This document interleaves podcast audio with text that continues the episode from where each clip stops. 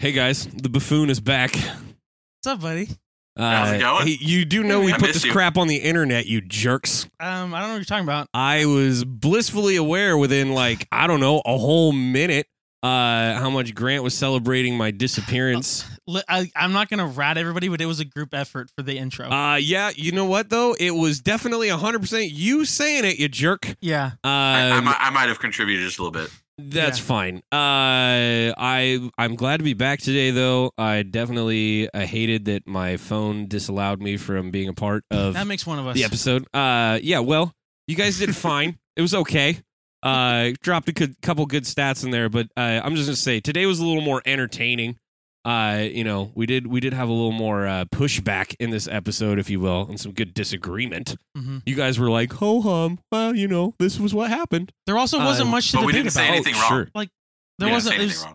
Well, yeah, you Playoff got to have an antagonist here, people. That's my Yeah. job. That's what I'm here for. I just walked So- in, started throwing gas, ready to go. and, and left. 100% from the field. well, we're going to lock in for two hours. We had some electric championship games this weekend. Uh, in particular, Pain. one of them was ridiculous. And uh, Grant was wrong about some stuff, and I'm real excited about it. Actually, you were wrong about everything, and I was real excited about No, all I- of that. No, I wasn't wrong about my Niners. I picked the Niners. I was upset about it though, Okay. so I wasn't Mhm. wrong. You were you were you were upset. Shut okay. up. Anyway, Shut up. Uh, we're gonna we're gonna talk about Grant Sadness, and he's gonna disappear for forty five minutes in the middle of this crap. Uh, get come with us for the next uh, two hours as we dive into championship weekend, and uh, we'll get right to it. Let's go. Welcome to Sportsify for February 1st, 2024, with your hosts, Matt Novak and Grant Hawker. Well, for part of the episode.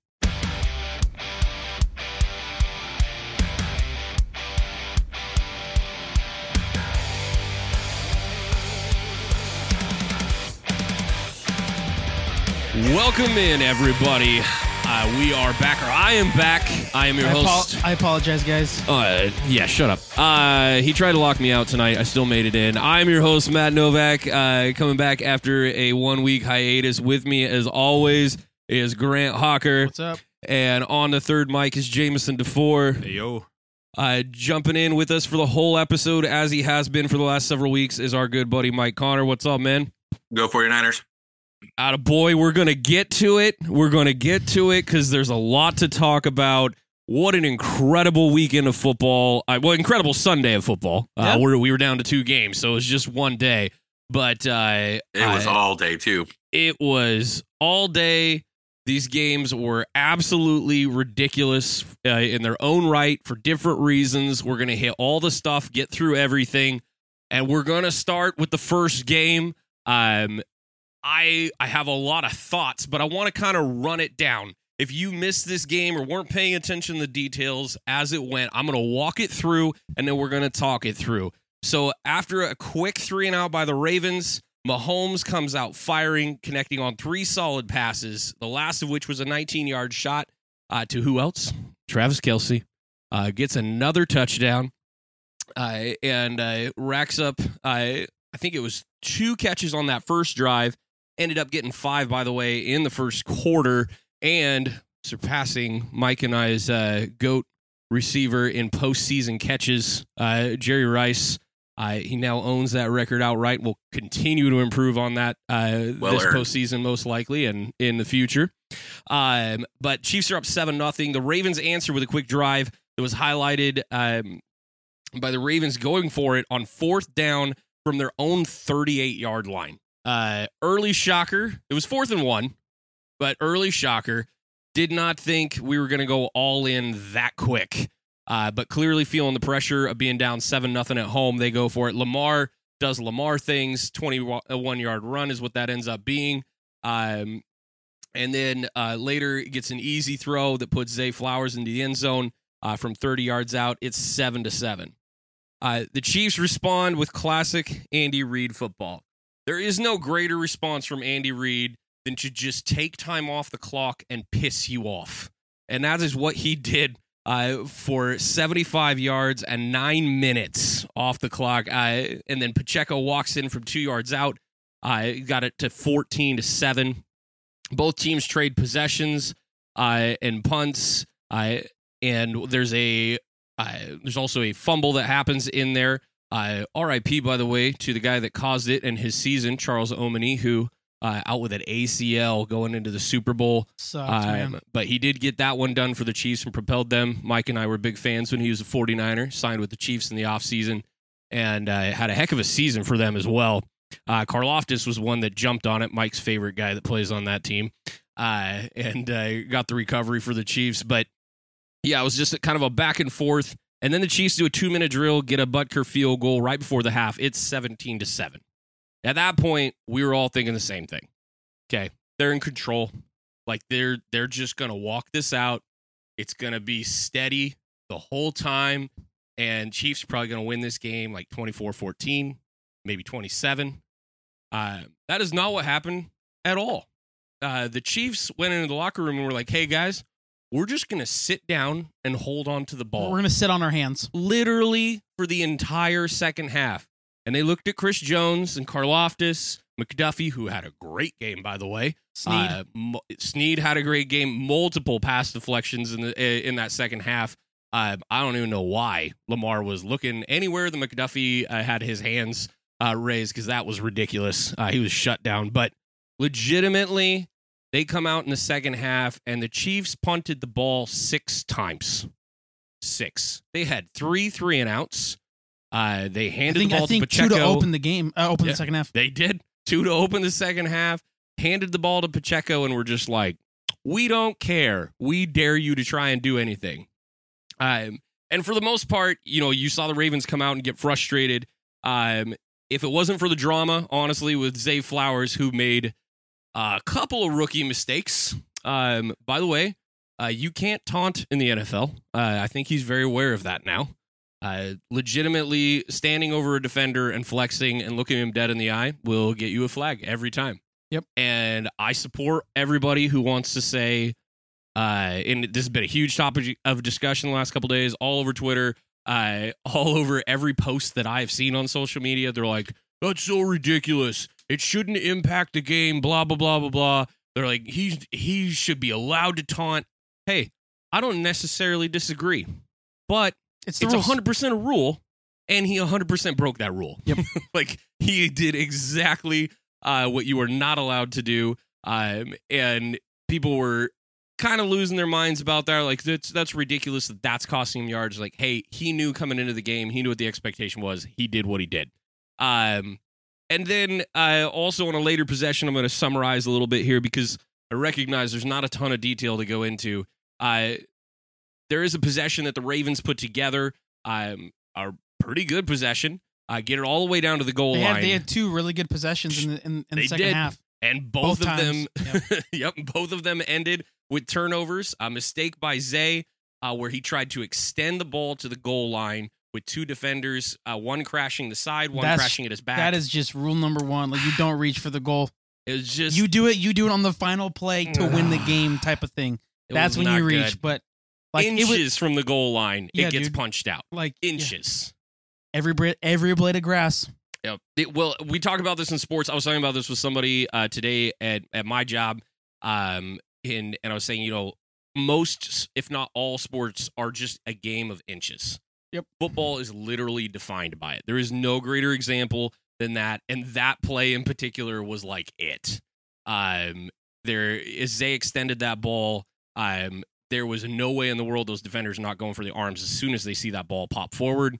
They did it, and the Chiefs get it. Don't do much I with didn't. it. I didn't even. I mean, ended the possession. You and I were watching the game, but we. Didn't, I didn't even think that it. I, I, I thought he crossed the plane. I'm like, oh yeah, he crossed the plane. initially, Yeah, initially, initially. we both did. They were yeah. like, like, what are, what are we doing? What are we talking about here? And then they just flipped the camera. It's like, oh my gosh, oh no, it's a blade of grass that's stopping. the perfect that's- view of it too. Where Yeah, it's like, oh, there's yeah. no question. yeah. yeah. there oh. was no doubt. You watch it, you're like, oh no, oh Yeah. no. Those are the I- worst kinds when you can just like immediately see right away that he wasn't close to crossing the plane or being Yeah. down. You're like, well, that just totally deflates everything. Yep. Well, and then what would happen later is Lamar trying to play hero ball uh, on a, another possession that Grant just mentioned. Um, you know, again, the Ravens were able to move the ball down the field uh, and do it uh, pretty methodically. and he- I think I think easily Yeah. too. Like they there were some big plays that they that the Chiefs gave up, but when it mattered, when it mattered, Lamar threw the ball into double coverage. Uh, some people have called it a triple. We know that it was a, a safety filling a void that made it look like triple. Um, but underthrows the ball. Uh, Chiefs get a real relatively easy interception in the end zone. So two red zone turnovers for the Ravens in the second half. And this game would have been at that the point if the Zay Flowers that didn't happen, it would have been 14 or 17 to 14. Yeah. Like completely changed the game. And then if they then if they go down there again and they make that one, they win this game. Like that's 100% the game. And these were not plays that had to be made on that down and distance. They weren't They were on that second, they were on first down. Yep. And and so it was just forcing some issues that didn't need to be issues. I have all the confidence in the world that if Zay tucks that ball and falls down at literally the one yard line, uh, there's no way that uh, the Ravens weren't going to get in in four tries. Yeah. I, they were moving even- the ball healthily uh, in a variety of ways. And even worst case, you get 3 points with the best kicker in all of, all of football and then that next drive where they go down the field, they don't Lamar doesn't have to make try and make that throw. Right. He doesn't feel that pressure, that need Yeah. to be a hero, and which he did. And uh, and you could tell he saw the replay from uh, the sideline, looked up, and was like, ah, "That's me." And obviously, I'm limiting his emotions because he had a lot of strong ones. But um, you know, it it was Lamar, in my opinion, being who Lamar is. Uh, Lamar is great. Uh, we're going to talk about an award that he's up for tonight, uh, a couple of them and uh, he had an amazing season. But in the postseason, he has tried to do too much, and it resulted this time uh, in his team ending up with three total turnovers, two of which were credited to him. One especially very deservedly. I don't know if I give that fumble early completely on him. That's a pressure issue, uh, and just you know trying to get away, whatever. Um, but he has tried to do a lot and in his attempt to do a lot against good teams has found himself compromising the possession of the ball and giving multiple opportunities to the other team when it's unnecessary. Three turnovers for the Ravens in this game, and really, we know this, Mike. The difference was zero for the Chiefs, and Yes. that that is you know the math of playoff football, and that is what makes Patrick Mahomes Patrick Mahomes. Uh, Thirty for thirty nine in this game. Uh, goes for over 250 yards, a one touchdown, nothing flashy. Um, I will in in terms of uh, the statistics, but made three incredible passes in this game. Two of them to Kelce that were absolutely ridiculous. Bonkers. If you have not watched the highlights from this game, stop the podcast in an hour and a half and go watch them. and uh, you you're gonna lose your mind when you see the ridiculously great job that his offensive line did. By the way, on the one where he really extended it and did that backyard flip uh, to Kelce. Um, you know it, that was tremendous. Uh, his offensive line not holding on that play is absolutely crazy. I don't know how in the world they didn't. Um, they probably did, and the refs didn't throw the flag, right? Blah blah blah. Okay, I'll feed the speculation, but uh, no, it was awesome, and uh, Patrick Mahomes was just steady. You know, we talk. I I've I spent a little time here talking about Lamar not being that when he needed to be, uh, and again, I don't want to like put a death sentence on some guy's career because Lamar is absolutely elite, and he proved that over the course of the season. Um, he had a great first playoff game. Um, you know, and in this game, things did not go his way. But I don't want to take anything away from Mahomes, who in the first half did exactly what he's supposed to do. They scored the points they needed to win. He got Like- 17 points. Won uh, did it. Um, but uh, it was boring as crap. We had 10 possessions in the second half that resulted in three points for these two well, teams. it especially ends up being disappointing when you see the Ravens move like that's like 14 points that just weren't on the board. Yep. Um, the other thing too, I think about this game of like Lamar trying to be Superman, you know, all that kind of thing. We've attributed that to Josh Allen in the past, but the Ravens only had six carries between their running backs with Gus Edwards and uh, Justice Hill. This was the number one rushing attack all season, and you only hand the ball to your running backs six times. That, that's not even enough to know even if your running if your running game has been shut down or not. Yeah. Like like like like the, the Chiefs can't even make the argument. Oh, we shut down the run, their run game the run game because that's six carries. That, that that's that's not even a sample size yeah, to like I- see and- where the, the trends are going. And I know the Chiefs are top five rushing defense. So is Baltimore, and we'll we'll get to that. But but they were also the a number one moment. rushing. Like that's their bread and butter. right? And they completely just threw it out the window in the game. and and They absolutely make- did it in the second half. Like especially in the second, like they just stopped running the ball. Yeah. They were down seven points and they just or or fourteen points. They just ran the ball. Well, and at Yeah. points the Chiefs were dropping seven. Yeah. They were they were just leaving four guys to rush and dropping seven. Yeah. They were they were doing a lot of what the 49ers do in their bend don't break, where they they would take their two linebackers, five defensive backs, move them back five, six, seven yards, especially when the down and distance was six, uh, second and seven or th- uh, third and seven or higher. And Zone them out um, and sit and react. yeah, and would just let them be. And when you've got McDuffie and Sneed there playing like they did in this game, you can do those things.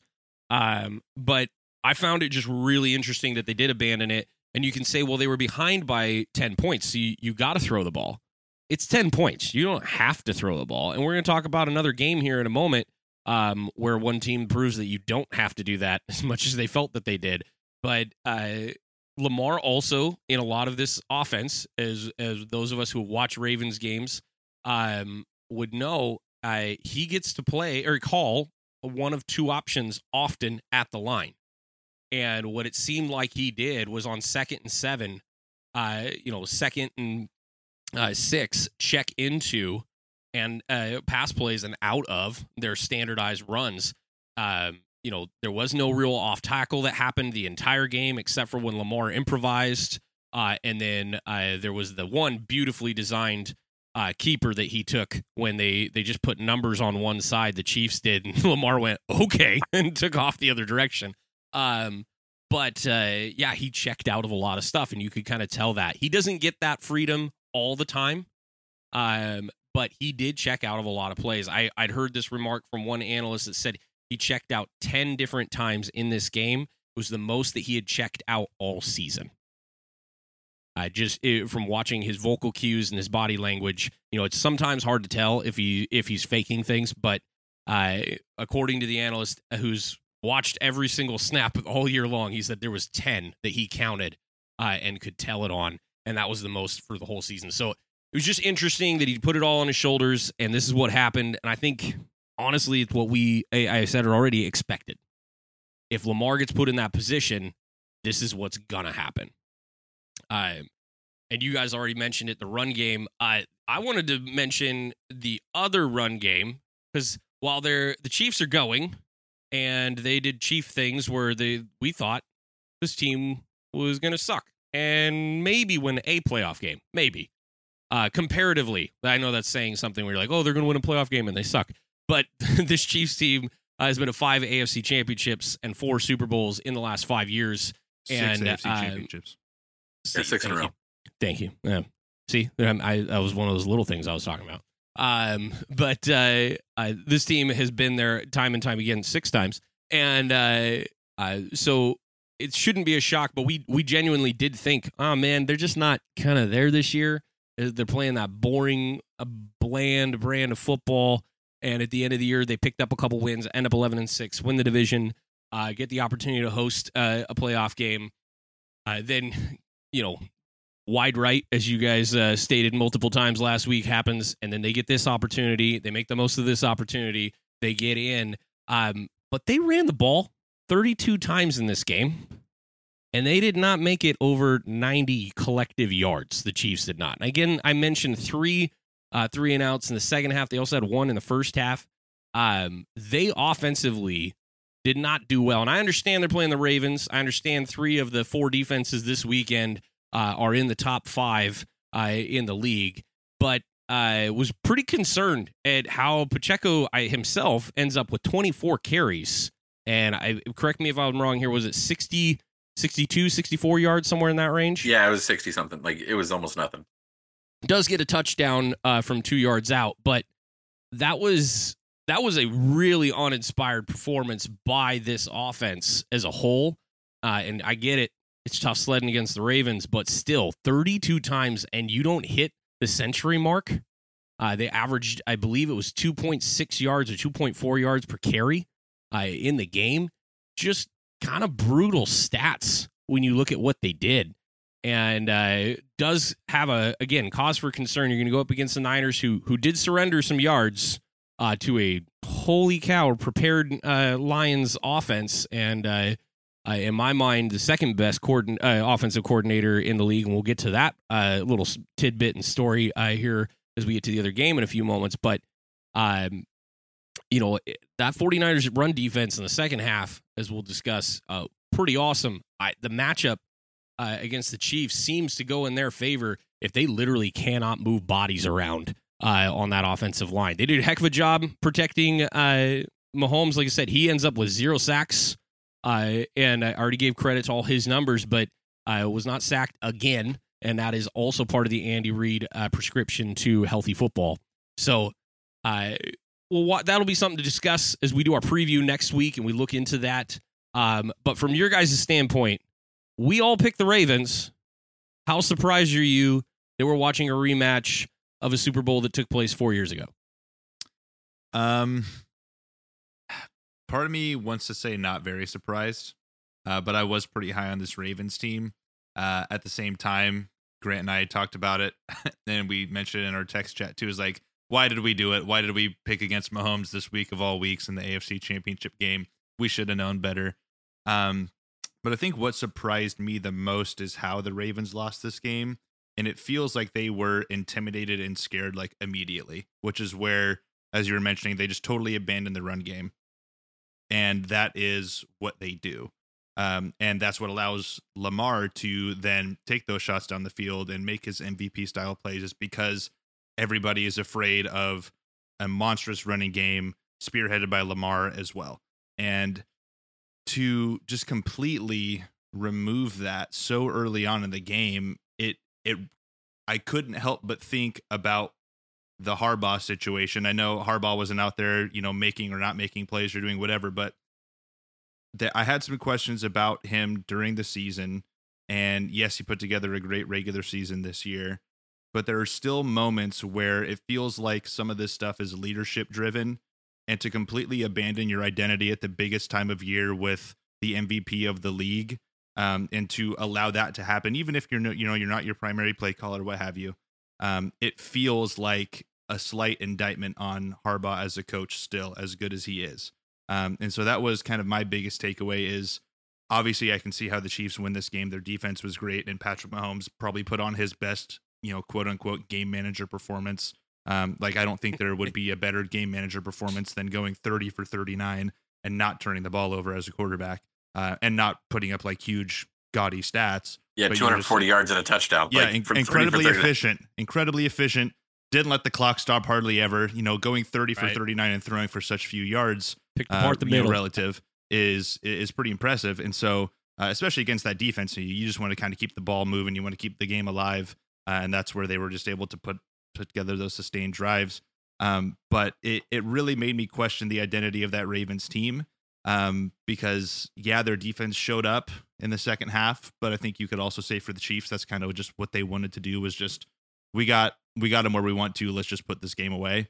Um, and and and yeah, that's really what I what I think about first. Obviously, Lamar is not um, you know free of any blame here, um, but I feel like part of that is he was kind of put in a position, even if he contributed that, to where now he feels like he needs to overextend and make some of these plays, and they just weren't there this time. So um, I I do in this case, my take comes from kind of the leadership, the coaching side of things.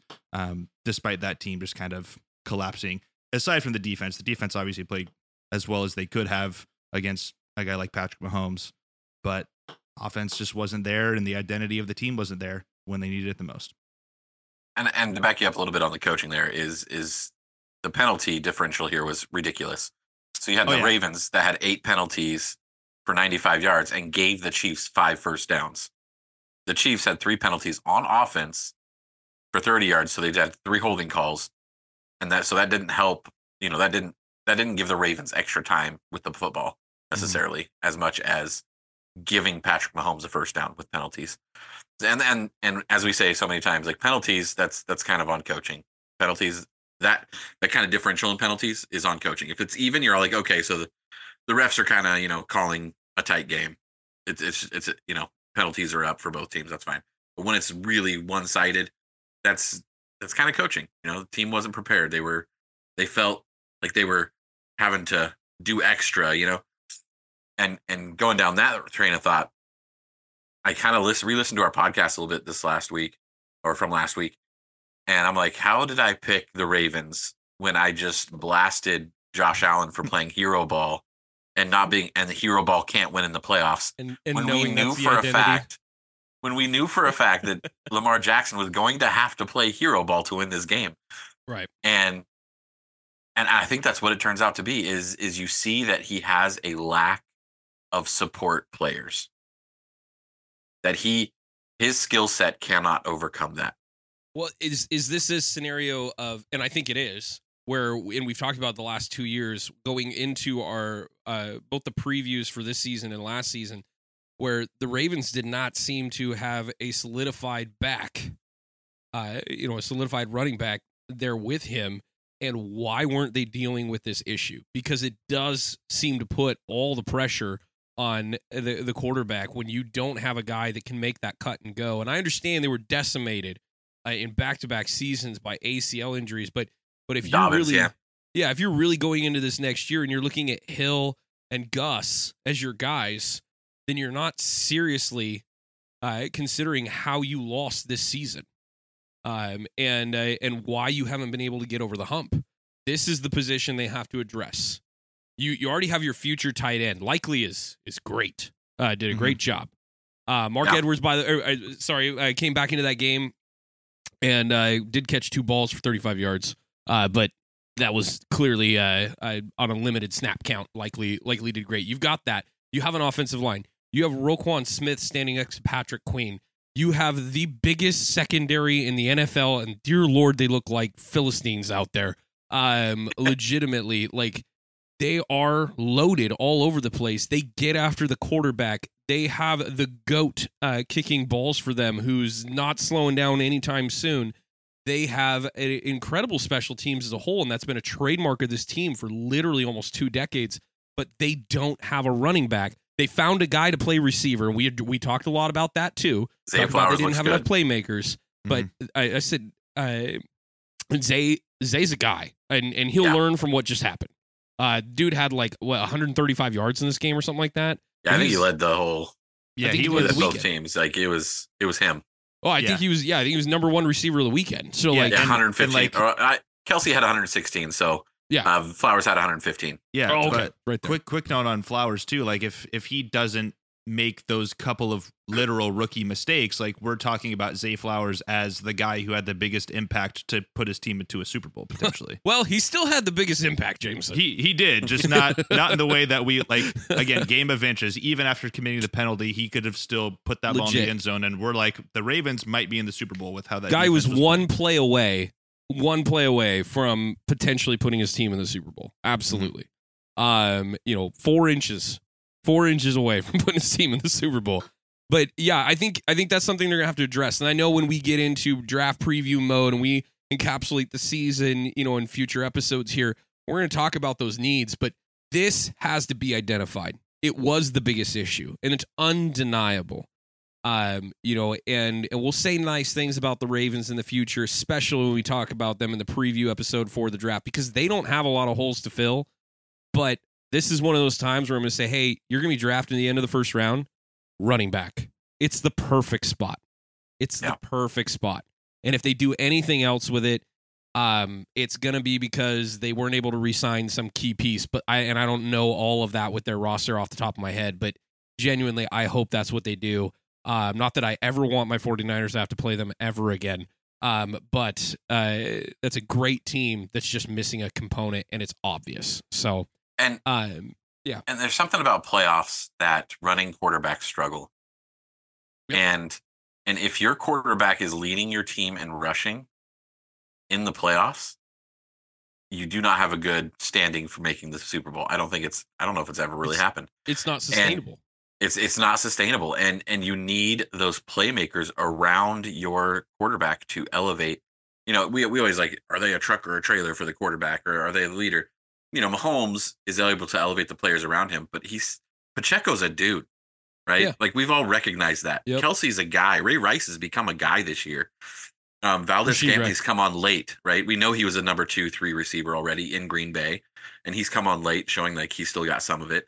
But you go look at uh, Gus Edwards; he's not the guy. Zay No. Flowers, okay, he's a guy, but who are the Aguilar? Okay, No. Uh, Hill.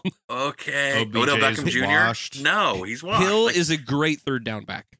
no. Yeah. great. Yes. Yes. But he's not like the Yeah, guy. I did like You know? I did like Hill's touches in that game. I wish he would have Yeah, he got more opportunities, but he was Yeah, Made a great more athletic catches. catch in that game. Absolutely. and Uh, and, and so yeah, you have you have a good number three there, but you don't have like if if Dobbins is is healthy all year long, then maybe we're having a different conversation. Right. Like, but if because he's Yeah. never been like, and we knew that going into the season, Yeah. he's never been healthy. You just got to address it. They got con- they do have contracts coming up in the backfield. I think both Gus Yeah. and Dobbins. So you you've got to deal with this stuff and you got to figure it out moving forward. Um, but you know, and, and we'll touch on the Chiefs a ton next week. So I want to make sure that we dive straight into our other game. I don't want to get too deep in the episode and not hit what was the most ridiculous NFC Championship. Um, uh, this is in my mind, and I'm and I'm I understand it could sound like I'm speaking from fandom here. This is the perfect, perfect uh follow up to last year's NFC Championship game. Last year's NFC Championship game was over five minutes in. it Yeah. was over. Mhm. Uh, you know, Brock Purdy goes down with the UCL tear. Um, 49ers seemingly don't have a quarterback. Uh, you know, Josh came in. Jo- uh, Josh Johnson comes he played and two series and had a concussion after. Yeah, know yeah. two possessions, and he's done. Um, and so the 49ers literally played half that game without a quarterback. And I think the NFC owed us this.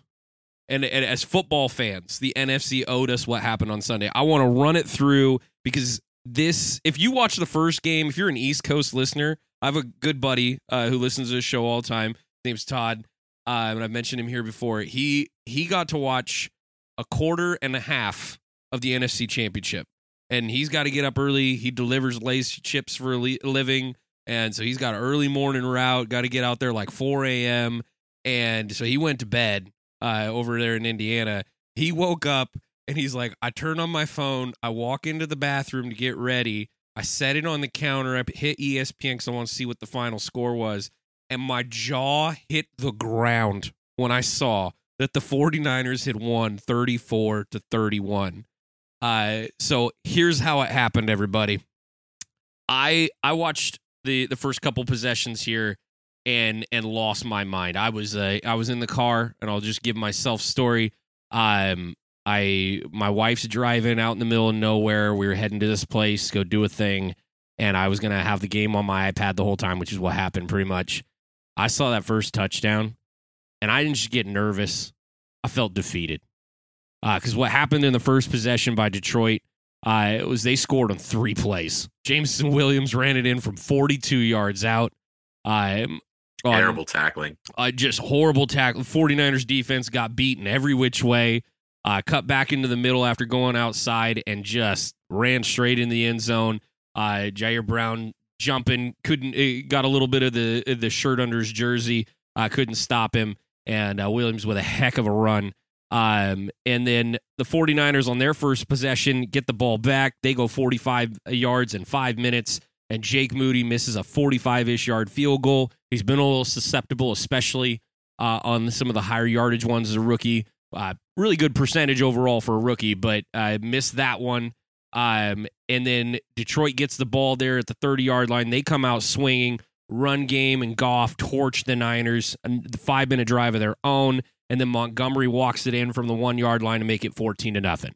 At that point, I already want to just turn it off. Like I'm like, this is going to be brutal to watch. I I see it. The Niners have no defensive answers. They look com- completely. I'll use the word discombobulated uh, out there. Like I'm watching Nick Bosa do things that I have never seen Nick Bosa do, crashing in on plays, getting himself blocked by tight ends that weigh 20 pounds less than him that have no business being able to block him.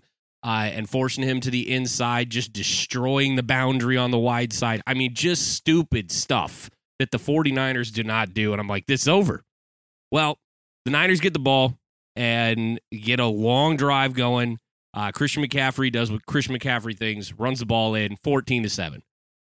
Okay, well, defense is still playing like garbage, though. So uh, they need to make some stops. But that was it for the Niners in the first half. Uh, they did not make stops. Uh, Brock Purdy throws an interception, leads to a Gibbs 15 yard score. Badgley hits a field goal. Niners are down 24 to 7 and I'm done. I am completely done. Turn turn the phone off. Didn't didn't know what was going on during halftime. Told uh, my wife I was like, "Let me know if they start playing football again. I might watch it." And I am just freaking done. But then the Niners come out of the half, knew they were getting the ball. Uh, they go down the field uh, pretty well. Uh, end up in a third and longer than they should have scenario. Don't convert. Uh, kick a field goal. Then comes a decision on the next possession that I believe will haunt, haunt Dan Campbell to his grave. Unless they win a Super Bowl. Unless someday he wins a Super Bowl, but still, still, this one cost him his first opportunity. Sure. Um, because what happened uh, was, in my mind, is unforgivable in the NFL. Uh, the Lions are at the 28 yard line of the 49ers. They've got, uh, for Badgley, a pretty chip shot, you know, early 40s yard kick, uh, about a 43 and a half yarder. Um, and, uh, you know, no big deal here. Uh, they look poised to just knock that through. Dan Campbell does what Dan Campbell does, though. He rolls the Music City dice and just goes for it. And oh my gosh, I don't know why. Uh, I really don't. I think at that point you can't say, "Oh, this is who we are." That bit you in the butt against I the would Cowboys. actually, I would actually push back on that one. Oh, you go ahead, but they're not playing football anymore, Jameson. Well, They're I, not. I, I understand, but they were seventy five percent on the season, fifteen of twenty on fourth and three or less. Whereas Badgley was one of the worst kickers in the league from that forty to forty nine yard. He was making Yes. forty five percent. He was nine for twenty in that range. And so, all things considered, He was worse If- than Green Bay. Yeah, yeah, he was forty five percent. Badgley was at that range. And so, Badgley was not good this year. if we're playing the like the literal math, not even just like the that crazy analytics to say go for it, you have an offense that gets the yards on fourth down more often than your kicker makes that kick. So to me, all the fourth down stuff in this game was a no brainer. It was an execution issue, not a decision making issue. His biggest flub for me was running at the very end of the game, three timeouts, a minute left on the goal line, not getting it, having to waste a timeout because nobody ever gets onside kicks. That is like impossible. Well, punch punch that part back in. Punch that part back in when we get there. But in in this game, it came down to uh, you know there's there's two possessions we're going to talk about that were key, and that's uh, and and that's near one of them. But one for three on fourth downs, and uh, and when and and I'm just going to say very kindly, this is freaking football 101. I understand what Badgley's numbers are. Um, I, I knew that he wasn't like perfect or anything, but at the same time, you have perfect weather, you have very little wind. I imagine that he missed a couple of those kicks and outs- uh, when he was playing outside a dome. Um, and genuinely, there was there's no reason when you're up like this to do things like that. It makes sense when you're Lamar Jackson and you're, t- you're already down points uh, at home against you know quarterback that's won two MVPs and two Super Bowls already. Uh, it makes perfect sense then.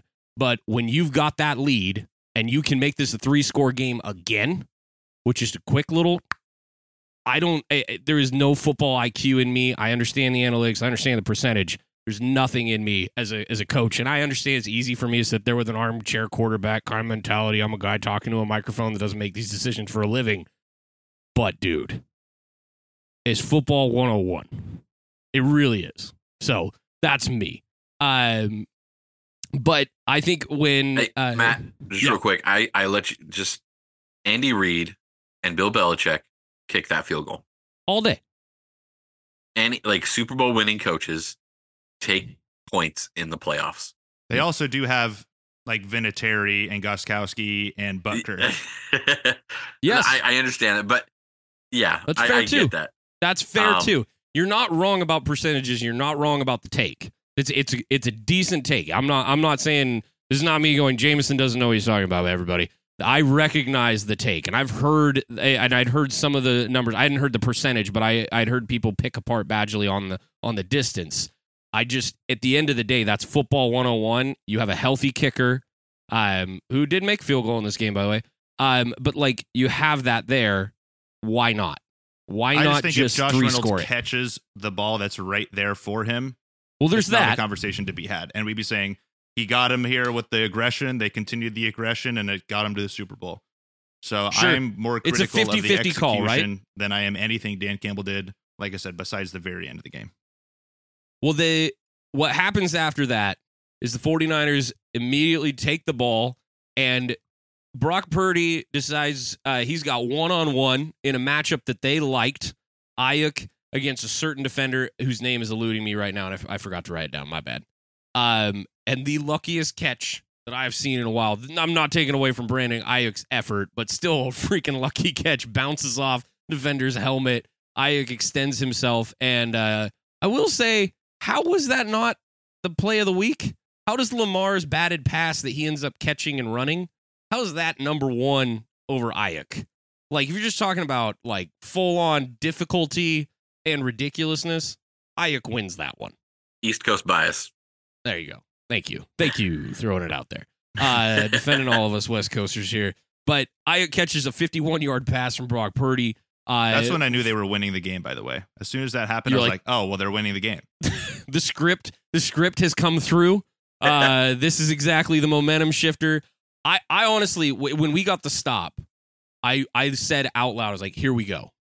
Here we go. Like that's our our defense got to stop uh, you know and, and i'm like i don't understand why they didn't kick it. I'm saying that out loud too. But i'm like here we go. I i felt that shift um but yeah it was confirmation. I mean i felt that affirmation if you will Yeah. uh, not to be overly spiritual about it, but I felt that that affirmation from the football gods that this is what is going to happen. The 49ers walk it in uh, right after that one, and we're looking at 24 to 17 rather than 27. Uh, sorry, 27. I did that twice. I hate it when my voice does that. That was super fun. Um, rather than 27 to 7. Uh, and the uh, and then the best thing ever as a 49er fan happens in the ensuing possession. Uh, Lions get the ball back. They go back to doing what they were doing. Hey, we're just going to solidify ourselves in the run game. We're going to keep it moving. And on the first play, handed off to Jahmyr Gibbs. He goes up the middle. Uh, Mr. Gibson, who has been a revelation for the 49ers at, at uh, safety, comes running up, punches the ball out. Uh, Arik Armstead immediately falls on it. All of a sudden, literally, it's just air has been put back into the 49ers, um, and you can just feel it coming. And it was just a matter of a few plays. The 49ers score again, and we're looking at a tie game, 24 24. Um, there and in in 12 football minutes 12 football minutes we went from a 24-7 decimation of a team to a tie football game in just 12 football minutes i know we've seen you know uh, the patriots uh, in the super bowl do things like this we've seen teams over the years i i'm thinking about that houston chiefs game uh, in the playoffs. Uh, we've seen those kind of momentum swings happen and craziness that goes on in football, but this was clearly one of those moments, um, and it definitely took me back. And then you're just like, man, all right, now we got football. Like, let's go. At the three minute marker in the third quarter, uh, this starts walking out, and uh, the Lions I go three and out on an ensuing possession, uh, and the Niners tack on a field goal after a seven minute drive uh, that brought them from two minutes left in the third all the way down to just uh, under 10 minutes in the fourth. And now they lead 27 24 for the first time in the game. Then Dan Campbell rolls the dice again on a fourth and three from San Francisco's 30, uh, which I understand that's a little bit more no man's land. And I, I was actually looking at it like I know it's two yard difference, but you're a little closer to no man's land. And if uh, you're feeling the same things, uh, and and I won't rehash the conversation, I get it to an extent. Um, but uh, they took took another shot uh, to Amon Ra, doesn't connect, and the Niners uh, made them pay with another scoring drive. This time it's a four and a half minute drive. Uh, it was an incredible effort uh, by one 49er. I'll mention in a moment. Uh, Elijah Mitchell ends up getting a short rushing touchdown with three minutes left give the Niners uh, the deciding score and a 10 point lead. After that, the thing that Mike and I hate most in football uh, comes into play. Uh, Lions get the ball back, and the Niners go into prevent, which is our least favorite defense. I was waiting by for far. the text as soon as I saw that's what they were doing. I was like, I'm going to hear from him here any moment. Yeah. oh, there is. It's And- the and then I sent the worst thing to have to Yep. watch because you know that that other team's going to get yards, and you know your defense is good, and you're like, man, can we just please? Can we just ah do what we it's do like right the now? worst surrender, weird surrender thing like in sports to me. Right. It's like we're winning, so we're gonna let them like have a chance to get some momentum here late game and make it maybe a little tricky. It's and at this point, after after the the Lions just murdering the 49ers in the first half, 24 7, I mean, y- you have to look up the scoreboard and go, holy crud, the Niners have scored 27 unanswered points. I guess, like, why can't we just keep doing what we're doing? Is what's going on in my head. Like, why can't we do that? Um, but you got to think too. Uh, that defense has been out there. Uh, for you know, we're at double digits in terms of the number of drives at that point. Um, and uh, your legs start to go. You get tired. I know they're excited, but you get tired, and it's like, hey, let's just back it up a little bit. Let's not do anything crazy. Hopefully, a lot of time comes off the clock, and we get there. Little over two minutes did come off the clock, but the Lions end up scoring, um, and do get that that touchdown uh, to bring them within three points. Uh, the as we know, and I'll let you reference it here. I'll let you reference what you wanted to, Jameson, and bring it back on the coaching decisions there with the timing. But um, I here in just a moment. But then uh, the the Lions have no choice but to go for the onside. Um, pretty decent onside kick. Uh, it was super close. It was so close to that 10 yard. Uh, and and uh, but the Lions do make contact with the ball inside the the 10 yard zone. Uh, though Kittle did jump on it uh, for the 49ers and uh, recover, but it was whew, it was way too close for comfort on a possible recovery for the Lions. Uh, Brock Purdy's able to come in, take some knees, and uh, get us out of the game. Uh, before we jump into Dan Campbell stuff and what's going to happen with Detroit, I'm going to say this we've been hearing the same terms said about one guy. It was literally the conversation for however many weeks. And I said Brock Purdy's name for just the second time in all the things that I've said so far uh, just a moment ago. But Brock's big second half was incredible. Uh, he went 13 for 16, 164 yards, gets the one touchdown to Aiyuk. Uh, but what impressed myself, and I think everyone uh, that watched this game, was his poise in the pocket and how he won the game with his feet. He scrambled for Yeah. 51 yards in the second half on three key plays that led to scores on three different drives in that half. Uh, the last of which was at uh, was at 4:49 in the game, uh, or with the game on the line on a third and four at the Detroit 49 yard line, and he took it 21 yards. That's the replay everybody's been seeing. Uh, him sneaking through the line and just taking off, going one on one with Anzalone. Um, you know the linebacker making a quick juke to the outside, knowing he had a ton of space out there because they had ran a deep route uh, on the right side.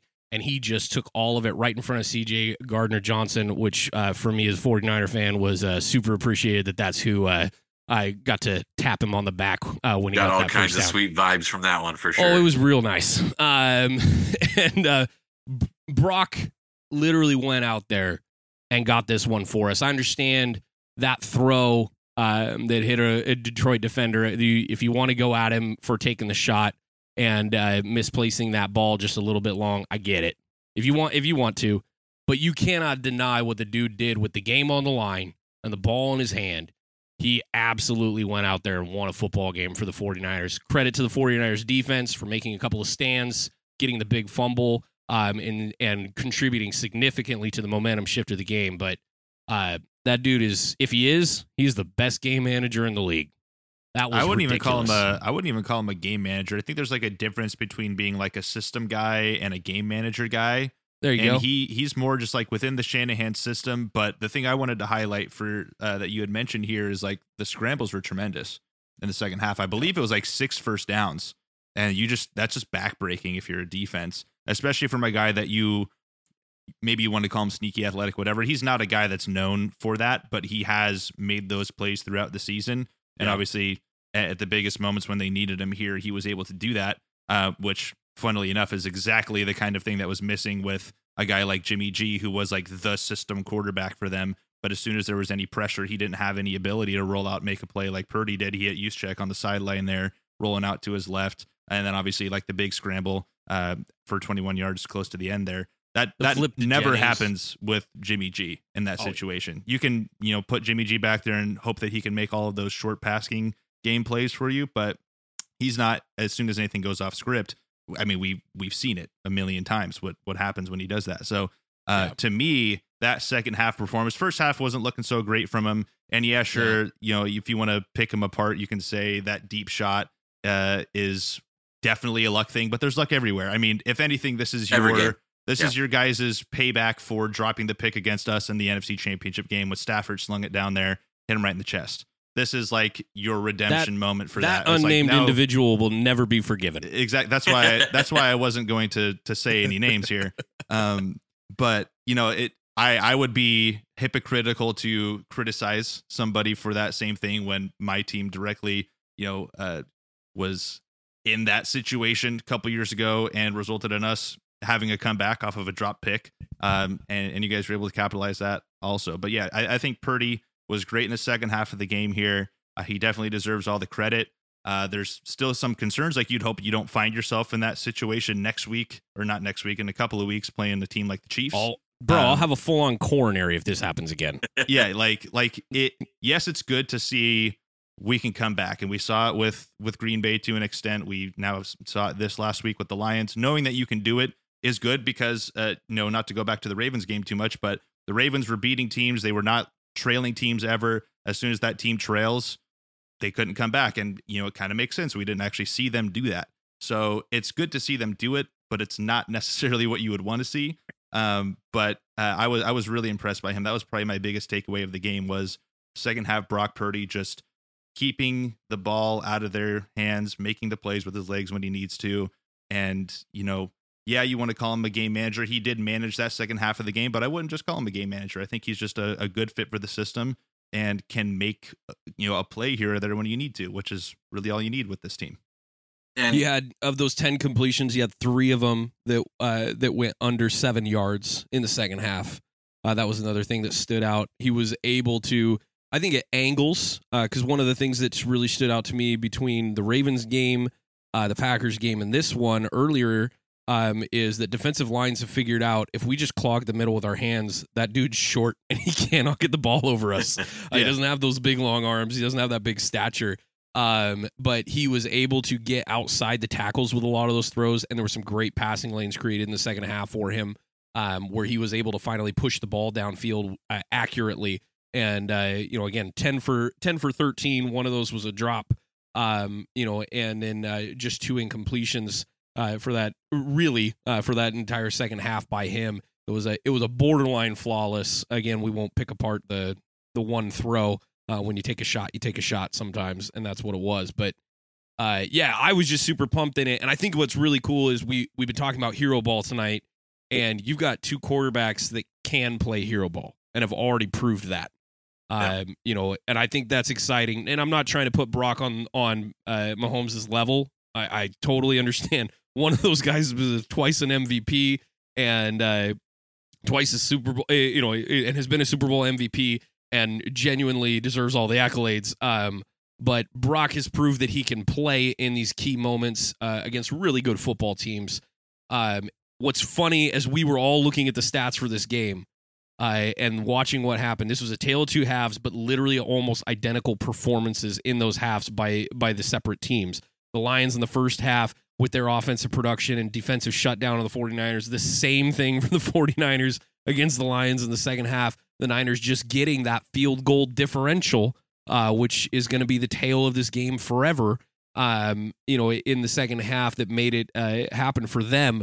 Uh, but like you look at total yards, they're separated by what less than 30, I think, for the entire game.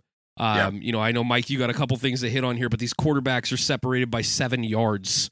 Uh, you know, I think Goff had five more completions than Brock did, but uh, they were separated by six or seven yards, something like that.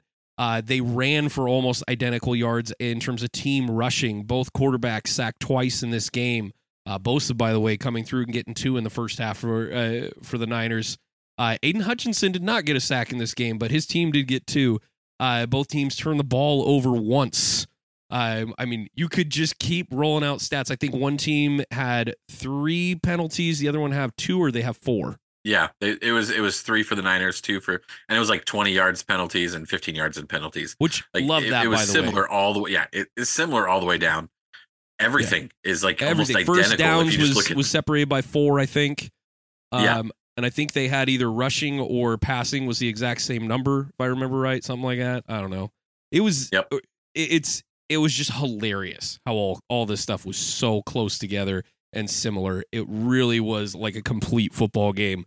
Um, as a 49er fan, one of my favorite games that I've watched my team play.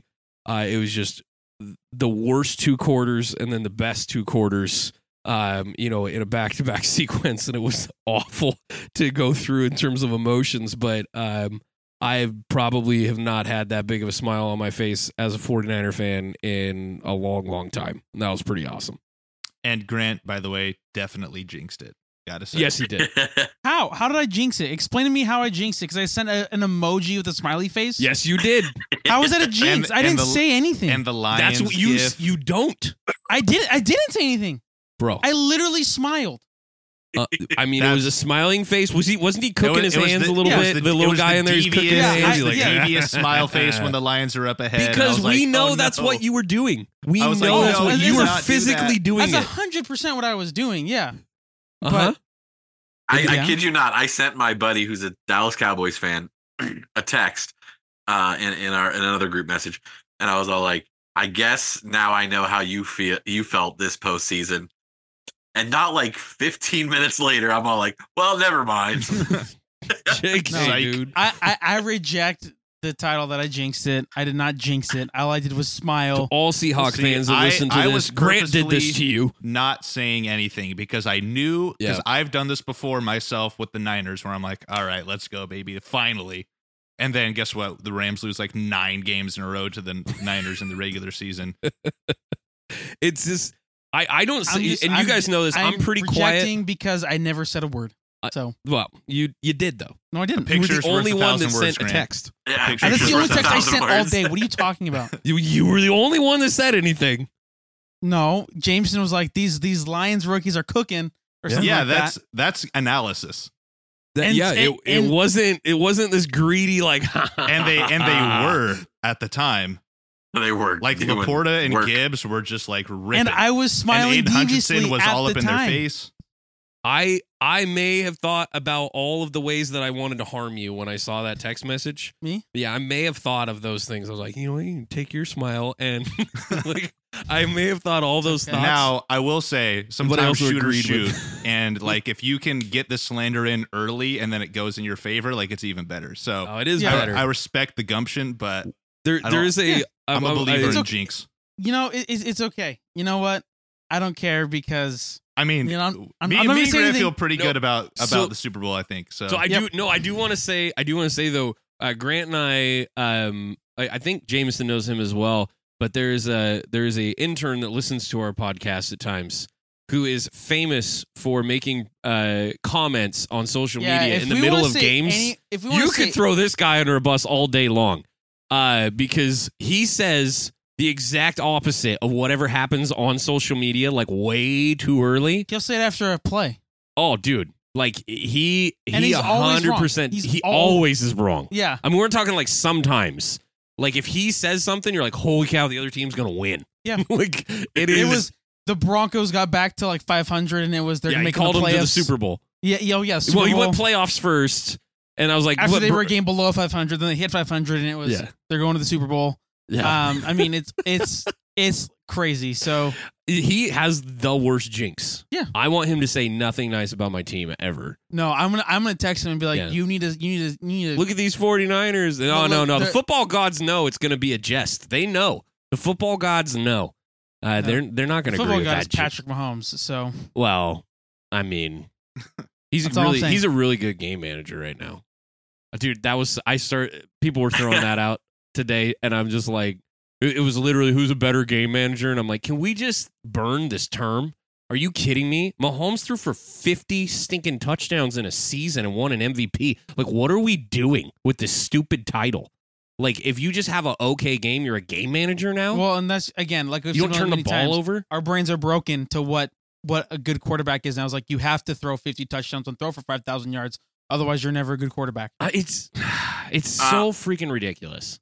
Tom Brady in an interview, I think it was just in the last two days, he literally said, "You play the game you need to play to Yeah. win, Mm-hmm. no matter what that looks like." and he pointed back to the San Francisco Green Bay Packers game a couple years back, where they literally threw the ball like eight times.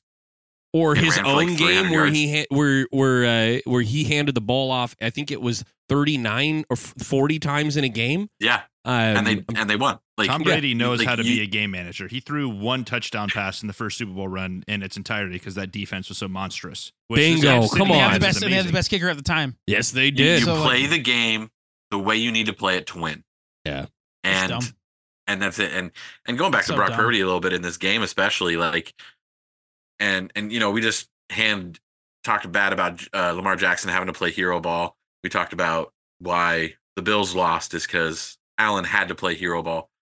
The difference here is when you have a quarterback that never has to play hero ball, and then when he has to, he goes ahead and for a game or half a game, takes his team, puts them on his back, and says, "You know what? I got you this time because you've got me here the other 15 games we've played or whatever." That's different than literally Lamar Jackson having to be the guy the entire season, or or Allen having to be the if he if Allen's not the guy, Yeah. they don't make the playoffs. Right. And and that's a different mentality, right? And so so you want a quarterback to rise to the occasion when he has to, but even you're looking at Mahomes right now, you're like, yeah, Mahomes, like his numbers were okay. He This wasn't probably like, st- you just look at his season. It's probably statistically the the Yeah. worst season he's yeah, had. it is the worst. but he Yeah, did but- everything overall. he had to do to be here, right? Yep. And he didn't. There, there was a couple of games where he kind of he played that hero position, like he came in like I need to win this for my team, and he was able to do that a couple times. And and he would have done it. You guys, you guys said that last week. He would have done it if it doesn't go Yeah. wide right and they tie that game. There's no way. yeah, he's gonna march down the field and there was so much time left. Yeah, I forget it- which it one of you guys dropped it. You're like, he's done this in 13 seconds. Yeah. like he Against can Bills. Against this absolutely do it again. team. Yeah. Yeah. And yeah, he he absolutely can. Brock absolutely can. You've got two top five defenses right now that are going to beat the living crud out of each other in two weeks. You have uh, stud running backs. Uh, you know, I think one team clearly has the the the better of the two, but you have an incredible young running back in Pacheco. Um, you have finally, I mean, uh, the the Chiefs figured out as long as uh, Kadarius Toney doesn't take the field, uh, the receiving core is actually pretty decent. Um, Seems you like have it. You have two of the top 10 Well, have the- greatest tight ends of all time playing uh, in this game. You've you've got guys on the outside that are top five, top six at their position at corner. You've got defensive ends and double digit sacks. You've got all the components, and it could still come down to those two guys in the fourth quarter. Um, and either one could get it done. I I think this is a great Super Bowl matchup. I think there are things that Oh, this is the worst Super Bowl matchup. Everybody wanted Lions. Oh, I understand. No, but but I mean, from the football Yeah, yeah, yeah. perspective, Uh, I and don't get me wrong, I was NFC all the way. Didn't care. Uh, that's where I was at. I was NFC all the way. This is probably a nightmare scenario for someone like Grant, um, who wants I- both of these teams to lose. No, I, I honestly, uh, I want I just I want the Chiefs to win just because like so much. So. because you just because I because I took five minutes and said the Seahawks uh, lost and your team sucks. Well, I'm just surrounded by Niner fans too, and everywhere I go, my personal life, my work life, like That's every, fair. everywhere, I'm like, I, I won't be able to handle it. oh well, I'm not gonna be that guy. You, uh, you literally were that guy like four weeks ago. In the I was having fun playoffs, with you for one episode. and I and I will always remember it.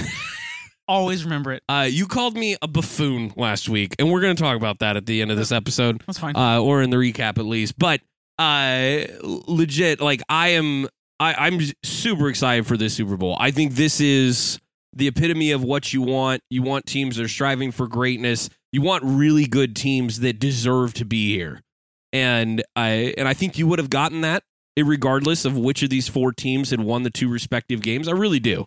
Um, but I think that the Lions' defense uh, showed itself to be the weakness we knew it was. Yep. I think that Lamar Jackson showed himself to be the weak have a weakness that we know he has, and that the Ravens have that gap that we talked about already.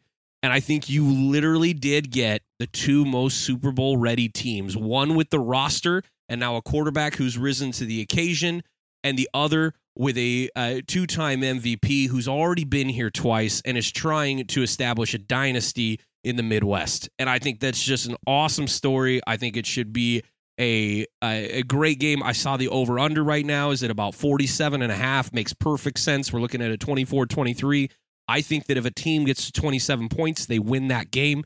In my initial just thought process is analysis. Um, and I both teams could do it. I think the 49ers are more equipped to get to the points. They're currently of the one, one and a half point favorite, depending on what Yeah, book one and a you're half, looking at. Uh, yeah, I think it's one and a half today. Uh, but uh, we'll see what happens over the next week. They're both healthy teams, uh, other than Om- o- Omenihu going down uh, for the Chiefs this last week, uh, which is a loss. Uh, that guy's been starting opposite Karlaftis um, and a, a really solid defensive line. That's a loss for sure. But uh, outside of that injury, they're very healthy teams, and uh, this is going to be a great Super Bowl. All that said, I want to transition over because we are going to go into award season this next week. We got some stuff to hit, but uh, before we get to the Super Bowl, I want to talk to you guys about some former quarterbacks uh, and give you this week's trivia. So I'm going to hit that real quick. I got just two questions. Grant accuses me all the time of trying to bring the 49ers into trivia. That was also Um, Jameson, by the way. Cool. Jameson started that. I looked at then- all my questions and proved you guys wrong in my own head, but it's fine. Uh, I'm not going to bring it up because I You literally just I got a little petty about that. Um, but uh, I didn't I didn't tell you what the percentages were. Okay, I didn't even do that. Uh, I know them, but I'm not going to say them. Uh, no, the uh, the first question that I've got for you guys tonight, uh, for all three of you, you get a uh, you get a wrong guess, you're out. Um, Patrick Mahomes won his second Super Bowl MVP in Super Bowl whatever the crud that number. I hate, by the way, that we're still doing Roman Roman numerals. numerals. Yeah, like Freaking f- fifty-seven. I know it's fifty-seven. I keep Last forget year's. the L Last is yeah. I forget the L is fifty sometimes. Um, but fifty-seven against the the Philadelphia Eagles, he became the first player to win NFL MVP and Super Bowl MVP in the same year since. Can you name the year and the player? Wait. Patrick Year Mahomes and won the MVP player. last year? to win NFL MVP and Super Bowl MVP in the same year since. last year he did not win MVP. Yeah, I know that. Uh, Grant was asking. Yeah, so then that that that question Sorry, I'm. This is okay. I'm, I must have deconstructed. So when he won it uh, the first time, first okay. Yeah. Yeah. Because I was like, my bad. yeah, I Nope, was doing my bad. thinking. I was Uh, like, when he won it the first time in the 2020, uh, he won the that year, 19 to 20. He won the MVP and he won the Super Bowl MVP. okay. Um, who? Uh, Who else has done that? yeah. Who? Well, who was the last person to do it and in what year? Oh gosh. I'm trying to think of MVPs. Like like Matt Ryan won MVP, didn't win the Super Bowl. This is Uh, modern era. I know you guys are always curious about that part. Modern era. Uh, I'm trying to think. Cam Newton won MVP, didn't win Super Bowl, it wasn't the Rams Super Bowl, obviously. right? Um, who was it? It wasn't. Tom didn't win league MVP when they won it with the Bucks, which I guess would have technically. Um, Did he win it? that Did was he win? afterwards, anyways. I'm trying to think of the years of that because I feel like Tom would be a, an a, an answer. So they won the, the the first the first one they they won after like their 10 year gap was against the, the Seahawks and the should have run the ball.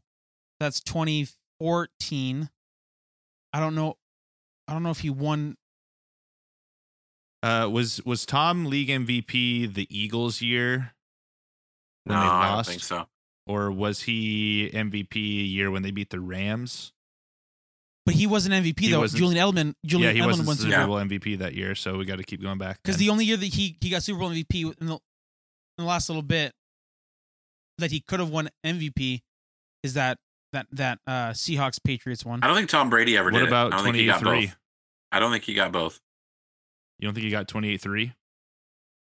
23 no, I- MVP. no, no, I don't think he got league MVP and NFL Yeah, MVP did- in the same year. I don't think year. I don't think Brady did.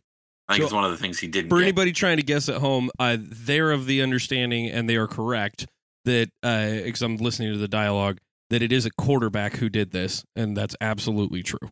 Yeah, it has to be. So anybody I- trying to guess at home, I, I know they know Well, that, but yeah, And I was gonna say, I- I'm pretty sure Emmitt Smith did it one year. Um, I think Steve Young did it. I know did Montana Aaron did, it. Rodgers? Did he? I don't I, I'm I'm, going going to disagree though. on Steve Young, was- Mike. I'm pretty sure Rice won that MVP in the Super Bowl. Did he? I think I yeah, that don't was the one where he had three touchdowns. No, no, no. That no, he got it uh, because he threw like five touchdowns. Remember? Oh, yep. He Nope, the uh, no, you're right. You're right. Yeah. That's Chargers. I mean, So that's Steve Yeah, Young. But that's that's 90 that's 95, 90, 94, 95, Yeah. 96 season. So Aaron that's, Rodgers that's probably was, too far back. was 2010 over the Steelers. yeah. Oh, and I know that he no, won. no, he no, no. wants- I got it. Greatest show on turf. Is it Kurt? Kurt Warner, Kurt Warner. Super Bowl MVP 2000, League MVP 2000. Yeah, I think he broke the record for like yards and stuff. I'm pretty sure he had both. But was there one after that? Is the is the thing I was trying to work back far enough, and I didn't know because I knew that one, but I was like, I feel like that would have had to have happened somewhere else in the 2000s, 2010s. I I don't mean, know. Because I mean, Rod, Rodgers was winning a lot of MVPs, because Rodgers has won, but four wasn't winning any Super Bowls. Yeah, exactly. But his one, so he he had won a couple before he like went on Well, and won and I guess in if a we row. want to do the math, Peyton Manning has five MVPs, but he, didn't only has two Super Bowls. He didn't win the because he lost the Super Bowl the year he won MVP with the Broncos. Yeah, Yeah. Yeah. And then, but and then the year he they they won the Super Bowl, He Bowl sucked. fifty, he was terrible. You know yeah. what? Uh, Mike, you want to make that guess? I think that's a good guess. Now that I'm, I'm, doing I'm the taking that MVP guess. I, it seems like a really long Kurt time Warner. ago, but I think like Cam Kurt Newton Warner, 99, 2000. Yeah, yeah. I'm Yeah. gonna go. I'm gonna go that. You are correct. Boom. Greatest You're show on turf. Greatest show on turf. I That's I right. think. Uh, Don't forget I- it. yeah, I would have gotten a little bit confused on the Rodgers ones. That that's what would have thrown Yeah, me. that's Is I I- would have had to Yeah. be, sit there and remember that was the one. I knew I was almost certain when I looked this up myself that it was not Brady because that that's just too obvious of an answer. Well, yeah, and like again, he he wasn't considered like when he was winning Super Bowls. Yeah. It w- and in case early- anybody wonders, I definitely pull this out of a football trivia thing that I have. I I, I 100% have an I mean, app that I go a, through and I have it's, that. it's a good question. But I yeah, no, I yeah, love that the, one. The Rodgers 2010, I couldn't remember if he won MVP that year, but that's Yeah, obviously that's- the only Super Bowl that he has. This- so This next one is just as difficult, and it's because of the amount of names that are oh, involved. So this is going to be. I'm sure Mike's going to help you guys out here. Um, I am. Uh, I'm going to say if you say one that is not on the list, that will eliminate you. What? Okay. So if you say How many- one, if you many guess names one are that's we- not on the Wait, list, if we guess, wait, if we're like dialoguing and we get no, no, if you Oh, if you submit it as a official, guess and you official miss, submitted Yep, guess. you guys can always Yes. dialogue. okay. All right, here we go. This is all modern era. Um, Ah, see, I'm not best with modern era. Let's do this. I- I got Brock- this. Let's do it. Brock could become the eighth quarterback in history to win the Super Bowl in his first or second season in the NFL. He would join these seven quarterbacks winning. who have combined for a four and three record in their Super Bowl debuts. Can you name those seven quarterbacks? Who've all within- modern era. Who've won within the first? Who have gone to, uh, uh, yeah, Uh, This is- well, First year in the league or with team? Sorry, this says win. I apologize. Go to the Super Bowl in their first or second season. oh, okay. Because one first, of them, first or second season, just period. yes, first or second season. Well, Russ won it in his second year. So, Russ is one of them. Uh, Uh, Mike just said one last time. Are you you're submitting that as a guess? I, I mean, sure, yeah. Yes, Yeah. that's correct. Okay, so we get okay. Um, gosh, I'm just trying to. There was Warner, right? That year. Unless we're trying to count any like practice squad years. yeah, yeah, yeah. Gro- bagging Kurt Warner, I groceries think, was his first. Yeah, he was his Like first year starting officially. quarterback. Yeah. Right. So I Um, say Warner. Yep, Warner is there. Oh, didn't Roethlis, Bro- did Roethlisberger went as like a rookie or whatever, I think, or second Tom year or something like that. right? Tom Brady came in second year or took over for, uh, and they went to the Super Bowl. So let's They say let's let's say Roethlisberger. Brady Roethlisberger, Roethlisberger is correct. Brady. Correct. So how That's- you said that's seven? Four. Yeah, you were down to three. Oh, quarterbacks. What is considered the Um, modern wait. era? I, I Mm. actually Modern didn't- era, What year was genuinely don't know Flacco in? unification of the leagues. So Oh, mid, okay. yeah, Flacco. What year? I don't know if it was his Flacco? first two years. I think he No, went on his fourth that was year. 2013. That's what I was gonna say. He was he was youngish, but Wait. I don't think it was that young. Mike. Yeah, yeah. confirm We, Ka- we were talking about it. It was he was like on it, getting ready to renew his rookie contract when he went to Yeah, and Super then he Wait, got Bowl. the big Mike bucks. confirm this. Kaepernick. Uh, yeah, Kaepernick. Yeah, because he went like year two, I think. Yeah, that was Harbaugh. cooking up- 2012. Cooking up Harbaugh right there. right? Like Yeah. he came Turned that in. team I'm, I'm gonna pretty say I'm quick. gonna say it. Kaepernick. Correct. Boom. Oh, good get. You were down to two. That was a good one. Okay. You Uh, guys, you guys have gotten the ones I I got for sure. I got Was- six out of seven. was Joe Burrow third year? Did he have a full year after the injury, or was that year two? Oh, For him. That's because he wait. He was drafted in 19. He got drafted, blew out his ACL, and then came to back the next year. So that because that because that Super Bowl would have been 20. Technically 2021, but yeah, 2020, Yeah. 2021 season. I don't know. Um, is this all time or is this just? Mo- I don't know. Like is It's a Modern modern era. era. Modern Modern era. So, So I'll, I'll give like- you guys. We're, we're, we'll we'll call it 1970 and to now. Okay, so Dan Marino. Dan Marino is correct. Yeah. Do we have one more then? Uh, he was drafted in in '84 and went to the Super Bowl. Like So- '83. I, I can guess Burrow, and then you guys still have an option. Can, Yeah, because that I feel like that's a pretty good guess, but I couldn't Okay. remember if that was second or third year. all right, Joe Joe Cool. You are correct. Let's There go. go. You got them all. There you That go. was a, that was a tough one to do by yourself because you can almost talk yourself into a lot of names. Yeah, you're like, You know, what, and what Brock year was Purdy. that? Flacco was Flacco was on my list in my head. I'm like, ah, and I couldn't remember Kurt Warner. That one that one hit me for I a wouldn't have while, got- I wouldn't have gotten that one. and I, I finally let myself guess it. Jameson. um, Jameson like racked my brain with that one, and it was like it, it just dinged when he said it. I was like, oh yeah, that guy. He came into the league on fire. So I, I wrote down nine guesses, and my first seven were correct, and then I missed, and I believe it was Flacco. Yeah. That's the one I missed on. I got I got Marino. I think uh I forget who I missed on, but I yeah I I- just did it in order. So um I, I had the the other one was my ninth one. I just can't remember who it was. But yeah, that it was that was fun to do. We're gonna have a whole bunch of Super Bowl trivia next week. Um, where we Grant and I have played some Super Bowl trivia games before together. we There's do some- enjoy. You're not gonna have, you're not gonna be able to, to ask. Yeah, there's a few that I cannot ask. Uh, that's pretty obvious. I, I'm going to make it with you guys in mind. Um, but I was also going uh, to suggest, how about We all bring Grant? Uh, y- I was going to say that you and I do that one. Okay. we can do So you you bring uh you bring a few, I'll bring a few. We'll talk about how many. Yeah. Uh, to make sure it doesn't take up too much of our time. Uh, but we do love the trivia on our podcast, and uh, we know that it's not easy. Um, I love Also, winning can we just talk about- podcast. you- yeah, I you- think trivia is probably my favorite segment. um, I mean that's fair. Uh, Pick'em's fun because we fight, but Yeah. which which we're gonna do that right now, um, probably. In a- Uh, but no, the, uh, I do I do genuinely love trying to stump. But I I, I was gonna say, uh, you know how we've heard on his show a lot. Pat McAfee tells the story about losing the Super Bowl and how hard that was, and he's just like watching all these guys just get decimated. And he's like, "Oh, we're gonna be back next year." Can you imagine being Dan Marino?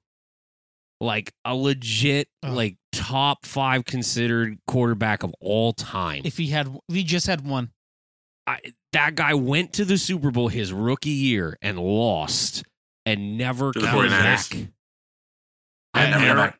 Aaron Rodgers, except he at least won, but never went back. Yeah, but I mean, he got it. Yeah. he got it.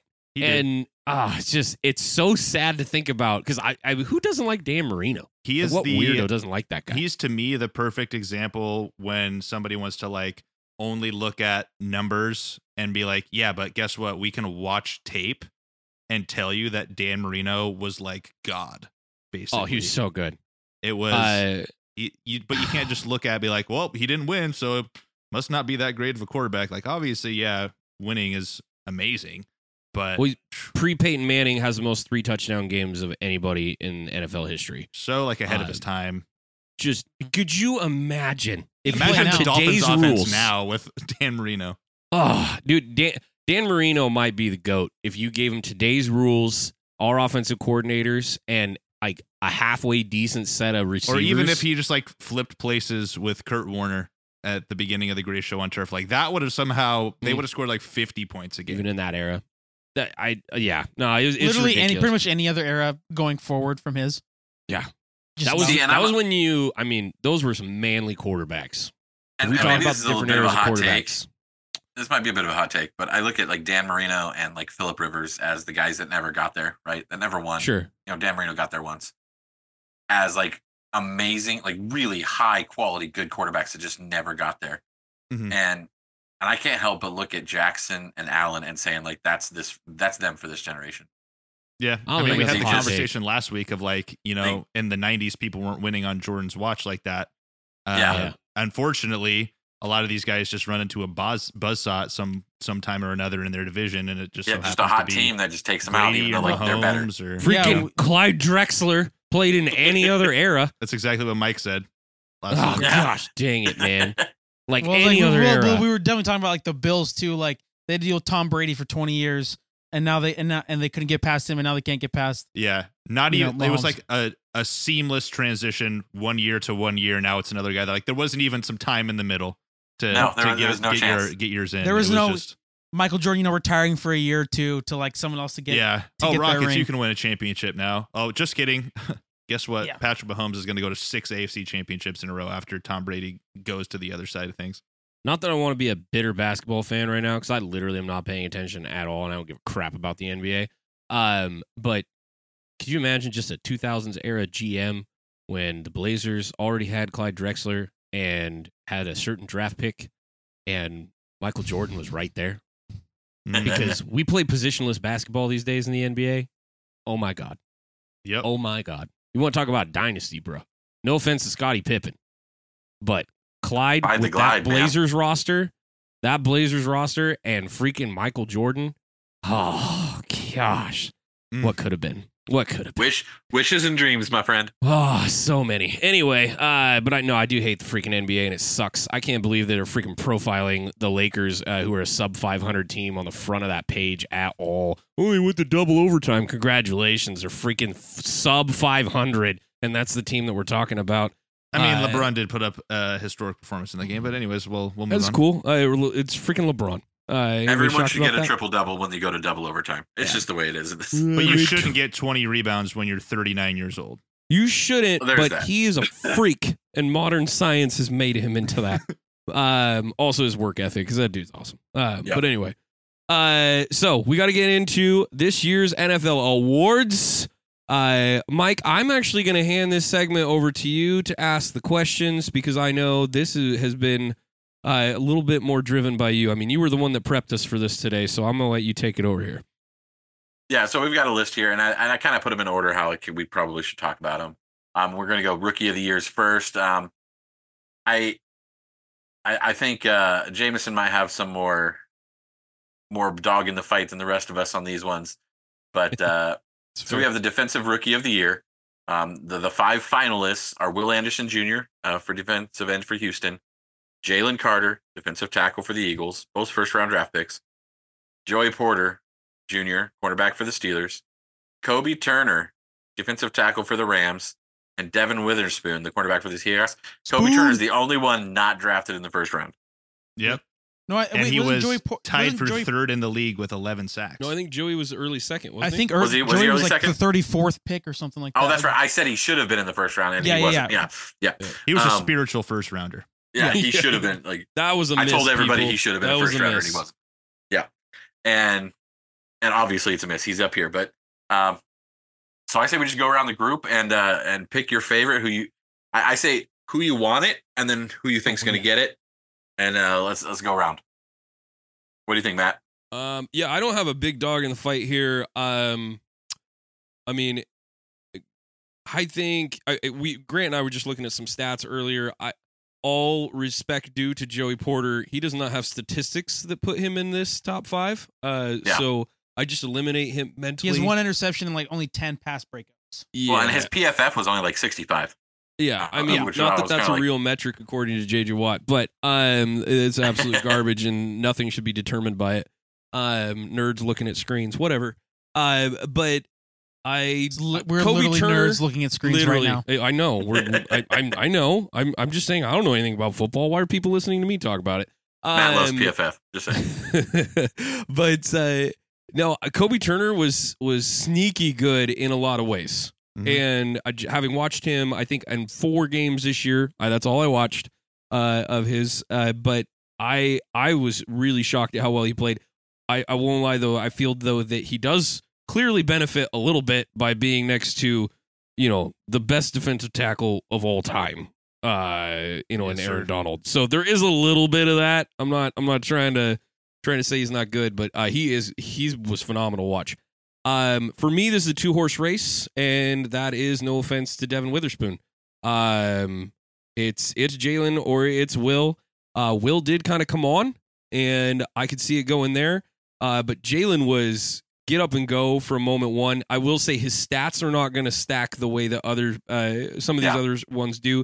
But Jalen Carter is clearly one of the best game disruptors, and I think the uh, you know it's one two for him and Kobie Turner in terms of best young defensive tackles in the game uh, this season. So uh, I'm just going to go Jalen Carter based on everything I watched him do, and uh, not necessarily the stats there. Um, but it'll be interesting because I think it will come down to those two guys. Mm-hmm. My next. Yeah, what's what's good you got, Grant? Come on, give me give me Witherspoon. Well, I mean, yeah, that's that's obviously who I want. I mean, the dude is an absolute freak on the field when he's playing and like lights pe- like the dude is not a big dude and lights people up like he's Two like Cam years in a row they hit on, On these the on, corners? on the corners. Yeah. Two years Yeah. in a row. Like Uh, Well, when okay, when Witherspoon dropped to you guys on on the cast during during the draft, we were like, Ugh, shoot. we were like, I can't believe they just gave Yep. that coach that player. Like that oh, is and it was a total criticism. Pete Carroll pick. Like it was it was absolute Pete Carroll move Well, right there. he, I mean, And- he even he even said like watching him was like he reminded me of Troy Troy Polamalu. Um, Yeah. I definitely like see some of that in there, of just like just how freakish he is, especially for him Hair not being fire. big. And like, um, Needs to get a little bigger though. yeah, and he, he, so, yeah, he will. up. He'll up. Just now, imagine him like actually filling out. Um, but I mean, I think for me, the reason like I love Witherspoon so much is like he literally there was times where he was taking like over games over some of these guys, and I think that and like that's where I think that, and especially for a cornerback to do that, like obviously there's the Giants game, but like I mean, I think he was top five in pass breakups um this year, had 16. Um, he had three sacks. Uh, he had one pick. A lot were taken away because of st- those stupid calls that on the other side of the field that have nothing to do with the play. Um, but that's just how it goes. Um, I mean, I, I would love, I would love for, it to be Witherspoon. Um, but yeah, I would probably just say Carter as well. Um, and I, I think just just because of all the reasons that that Matt said, um, I I- think and Anderson has like one more sack than him in terms of like sacks, and obviously that's a big thing for the defensive line and just the defensive line in general. They always you know get the edge for these awards. Um, so yeah, I, I would I would just go Carter too because of just the the, the stuff you don't see, um, and just Yeah, how well, he, and the every every play impact, right? Right. That's why that's why they lean more towards defensive linemen for defensive rookie of the year Right. kind of stuff. Mhm. Is is there they they can impact every play. Yeah, Where well, your cornerbacks are only impact, impacting if they get the ball torn, thrown right, and then know? and already which was cool at Witherspoon, they were already not throwing his way, like Yeah. after like three games in the season. Um, but yeah, I, I would I would just say I would just say Carter just because of because of that because I I, I think there I think that there's an element of they're gonna they're they're not gonna give um to, to Anderson because of the slower the, the the slower start and just you they look at the more consistency in the whole body of work. So yeah, I'm gonna go Jalen Carter there too. Uh, are we doing this as pick'em by the way? might as well, right? We might as Uh, well. I oh, mean, I was okay. somebody. I was just saying somebody needs to do it. I Uh, have a device with well, enough battery. Well, so- then I well I feel like with that you could just look up because I didn't look up any of the betting favorites. I feel like I if we did were doing not. pick 'em, you could just look up the betting favorites and then pick those, and then you win the pick 'em. we haven't looked at that part, so yeah, yeah. we yeah, haven't but I. I also want to pick guys for like my dark horse candidacy, and then there's teams like guys that I think will win because I I do think like my dark horse guy for this would be Kobie Turner. Like I said, he was tied for third in the league with 11 sacks this year. Um, Yep. and he was a guy that for a team that didn't really have expectations and a defense that obviously lost a lot of talent over the couple of years, uh, and with being very young, came in and made a really big impact early on. Um, a- again, it's harder to vote for a guy when you can look at the rest of that defensive line and, and you see the goat over there too, making his job a little bit easier. That guy's still getting double, triple teamed almost every play. Um, so those numbers do come a little bit easier. Um, for a long time, especially for the first half of the season, I would have said this is Jalen Carter's. Just pack it up and give it to him because again, it's kind of the sexy defensive rookie of the year pick with where he plays with this size, with the team that he's on, and what he can Who provide. replaced. Yeah, and and just by again the play by play thing, um, he, you're just always involved in some capacity when you're playing right there. Um, but I also can't help but think, and maybe this is more narrative driven than anything, and and you know for some people that maybe affects you more than others, but I, I can't help but look at that defense and how bad it was in like every conceivable metric for most of the season and especially the second half of the season when awards ballots are really starting to cook. And that Eagles team was like bottom five or even worse in most defensive metrics by the end of the season. Yeah. And I that definitely means something to me. And even though that Texans defense wasn't, you know, as as crazy, you know, all over the place, it's not necessarily a team that that comes to mind. This is a team that when you look at their defensive metrics, like they were 11th in opponents' points per game, 15th in yards per game, uh, 10th in points per play. Um, opponent third down percentage, they were like number six in the league. So they were a top half or better defense by most metrics. And when you're a guy like Will Anderson, who's, yeah, maybe you're not involved in every single play in the capacity that a Jalen Carter is, I feel like you still contribute to overall defensive success. I know it's a lot of coaching as well. DeMeco Ryans is doing great things over there, and they have some other dudes on that side of the ball. But when you are in this conversation and you are nominated for an award, I think your total defense does matter to an extent. And since those are the two guys that I really think voters are going to be looking at, I'm going to lean with Will Anderson and the better defensive production from just like a hey, is your defense actually good or is your defense bad? Uh, and I'm going to roll with him instead. I'm going to go Will Anderson That's here. fair. But I still think like Jalen Carter's probably like the sexy pick. That makes sense. And I don't want to disagree with you. I think I'm going to kind of just real quick. I'm going to agree with most of whatever everybody here has said. I think that Will Anderson started off slow, but that whole team started off slow at the beginning of the year Mhm. as they kind of got used to what the coaching staff wanted from them. That team got better and better as the year went, and that went for the defense as well, right? And so at the end of the year, we're like, Houston's a pretty dang good defense. What's going on here? And I think Will Anderson's play just got better and better as the year went. And so I think Jalen Carter was like, you know, low floor, like or high floor, like he's like this good, but he never like got better throughout the season. He was just good. I think Will Anderson like started a little lower, but kind of went past and peaked. So I'm I'm gonna go with Will Anderson Jr. as well as kind of the the sneaky the sneaky pick here. And uh I think it's a good chance it's Jalen Carter just because Yeah. he's the big guy from Georgia that should have Been the number one maybe pick. been the number one, number two pick. You know, yeah, and he was my guy halfway through the season. So like yeah. it's, it's totally I, I get it if he is, but But you kind of lost him. Like at the end of the year, you didn't hear his name called anymore. And Yeah. and I remember the last couple games in the regular season and in the playoffs, I remember hearing Will Anderson Jr. just got another sack. Like Will Anderson Jr. is affecting this game, and you didn't hear that about Jalen Carter because the Eagles were just not playing well. And so I think that might that might give him that uptick. Um, let's just jump over to offensive rookie of the year because this one's going to be ugh. maybe a little more contentious. Other Um, stupid thing. Stupid thing. We talked about it. Oh, For he's the jumping show. on it. Okay. Yeah. Okay. Uh, Bijan Robinson should not be in this. It should be Kyren Williams. As much as I hate the Rams, give the man his flowers. Jameson, uh, your Yeah. boy got got robbed here. Uh, it's absolutely stupid. Second in rush, total rushing yards. Second team All Pro behind McCaffrey. yeah, I don't I don't know. It's insane. Maybe It's I'm forgetting something. I don't think there's like a, a certain number of games played. Maybe There's it's like the only not. thing. Well, either way, like if that is something that's, you know, with the voters, they say, oh, well, this guy missed like five games or whatever. Like, But he did if more with that's less your than. reasoning, sure. But like to me, that wouldn't have It- been the reason I kept somebody out of being nominated. If This is still had the 100%. production. this is hundred percent where where they got drafted. Like one hundred percent.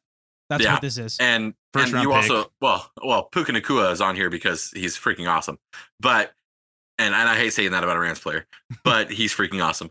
And and you look at this list, and they're like, okay, so he's not on there because he didn't play enough.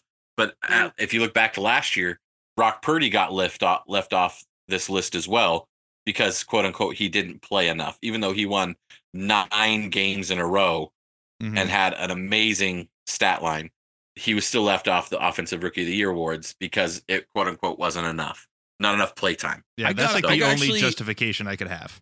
I got to jump in though on, on one. I, I mean, we Bijan like you guys ran right to it, and you're like, oh, let's get rid of him. I gotta say, I have a harder time with Gibbs. And I, and Yeah, 'cause because he didn't come was not the best year of a running back on Yeah. his team. Like he wasn't. He wasn't the best running back on his team. Statistically speaking, overall, like I understand Gibbs Gibbs had less uh, oh, uh, scrimmage yards than Bijan did. I understand he had a couple more touchdowns, but he had he had less scrimmage yards than Bijan did. And I I think those are muddy waters. I have a harder time with Gibbs than I do with Robinson. But either way, I think they're both the both fact that electric Kyren's not here guys. is criminal. they're both electric guys, Yeah. but they're not Yeah. the workhorse production guys that Kyren was. And They're not the second second highest rusher in the league this season. Like that's Second that's all- for dang my- sure. My big point is like he's literally second team all Yeah, pro he's and he's all-pro not and in he's- offensive rookie of the year. Yeah, That's which to me, like if you have a, a metric that says you have to play X amount of games, then that's the thing that keeps you off of all pro, not for the Yeah. these award nominations. Oh, No, it's- absolutely, dude. Absolutely. No, and and because what it, was his game total thirteen or fourteen? uh, I want to say thirteen because he was he was on IR for a minute there. Yeah. Um, which Yeah, I think he had to he had to miss the first like four, I think, or whatever. Yeah, three or four games. yeah, Just uh, 'cause and then of I think IR. he even missed like another odds and end game in there. He Call it missed one 12, other thir- one. Yeah, call it 12, 13 games that he played and Okay, still was but- the second leading rusher, second team All Pro. That's ridiculous. So I mean, just looking at what he did, it's absolutely ridiculous and it's criminal. But I do have, like I said, I have a bigger issue with Gibbs personally. Just looking at scrimmage yards and making that part of the conversation. I'll go first again, and I'm just going to say this with all due respect to everybody on this list. We talked about it multiple times on this podcast. Um, I love two players, or I love three players on this list a ton. I love LaPorta, freaking love him. He nearly killed uh, my favorite, uh, my second favorite linebacker on my team this week. Um, Drake Yeah, Greenlaw got a little more than he could handle. Uh, hitting LaPorta, over the middle. got up and just did one of the little. No, right there, I'm pal? not doing that twice. Um, LaPorta, by the way, same size as Gronk. Just like throwing it out there. Like he literally, I know the shoulders aren't as big, but like, dang. Um, He's a big dude. love Yeah. LaPorta. I freaking love Puka Nacua. Like I love him. I wish he was in any other division but mine. I wish he Um, was on our team. Yeah, amen. You guys scored so well with this pick. And he probably Um, would have won this award any other year Any other year, before. but But CJ Stroud's on this list. Yep. And the dude was absolute perfection as a rookie quarterback. He deserves all accolades that he gets. He plays the harder position for sure. And that's the only reason I'm giving it to him over Puka. Um, and also, voters clearly slant towards quarterbacks. So if I'm just Mhm. guessing who's going to win, uh, it's CJ. Uh, and really, for me, this is 1A, 1B. Like, legit. Puka's awesome. And I'm taking nothing away from him. I think he's fantastic. But I think CJ's going to get it. Yep. I, I'll I'll jump in on this one, and I think CJ Stroud's going to get it. I I still think I, I don't know how you don't give it to Puka. He has Can you not literally do set co? records. No, I- like, I we- don't- We we I talked don't about know. it. They if they could, they would have done it when Dak Prescott and Ezekiel Elliott like they're on the same Oh, team. yeah. They Yeah, would have done it then right. if they could have. Yeah, I would think so. Um, I'm I'm picking Nacua here. I I honestly think that you get into a room. You know, CJ Stroud was good. Um, he missed a couple games. He was still great. Uh, led his team. That's fantastic. But I mean, Puka Nacua set rookie records in three different ways this year, and you're just like, was it yards, catches, and then in the playoff Postseason. in the playoff game, right? And yes, it's a regular season award. We all know they take those first two weeks of play or first two playoff games into account. And and it's got to be Puka Nacua to me. Like CJ Stroud, yeah, but I'm taking Puka on this one. I th- it's it's a hard pick. It's a hard pick. Yeah, I also need to correct myself. I forgot that Henry had a couple more yards than Kyren Williams did. My bad. Yeah. Okay. was- so Kyren was three, not two. eh, Okay. Doesn't semantics. That he he would Second team have- All Pro. Yeah, second team all. Yeah, come come to suck that, Derrick Henry. Yeah. Uh, yeah, I'm Should have going. been the I'm going, MVP twice. yeah, yeah, exactly. uh, I'm going CJ just because it's quarterback, um, and and what CJ did. I mean, I mean, the way Matt put it was was was he was perfect. Like there wasn't really a flaw in his game, and you you just especially nowadays it's really hard to to, to find quarterbacks that come into the league and that are flawless, like in the in, in their actual rookie year. Like that's all that's that's nearly impossible. So that's where I'm going. Best Yeah. quarterback in the NFL rookie year since Patrick Mahomes. Well, Yeah. no, but Patrick wasn't even a rookie. It was his second year technically. Technically.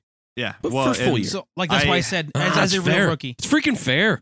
Like He's a true freshman. I- He's a true freshman. That's right. A I true want- freshman. He I did really, redshirt. I really, really want to pick Puka for basically everything that Mike just said because I do yeah, think do.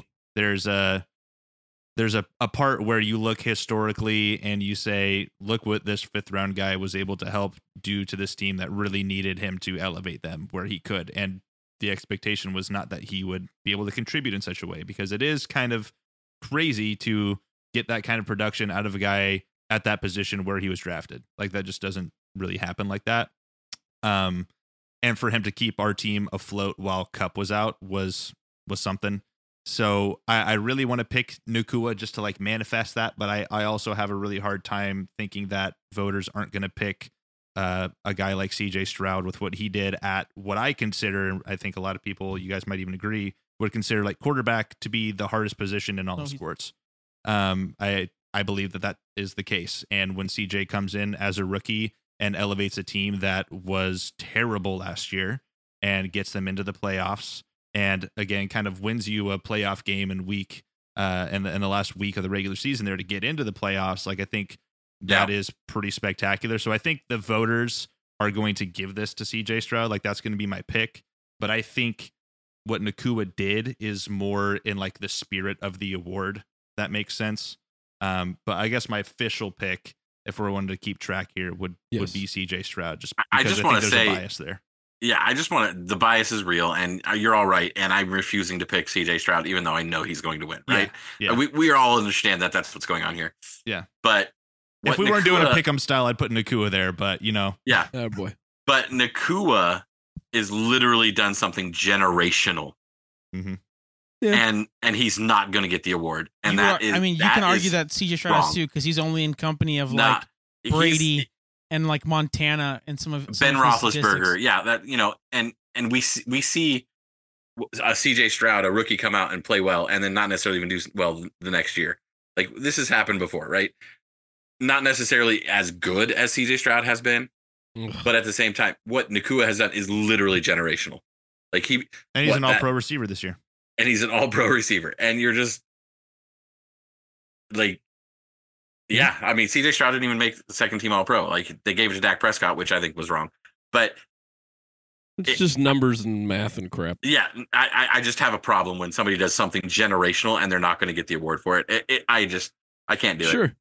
So, Yeah. comeback player of the year. This one is a little Okay, can we? Can I just say this on behalf of everybody? Who the crap cares? This is Who the not a biggest- whole lot of people. cares? the biggest sleeper award in sports for me. We just got done talking about offensive rookie of the year, which I felt like was a pretty stacked category, even though, you know, maybe, yeah, sure, you can make arguments over who should be in there over, uh, you know, Gibbs or Bijan. Should it be So- Kyren? But it's like a pretty stacked category, at least. Like, it, there's like, these are all studs.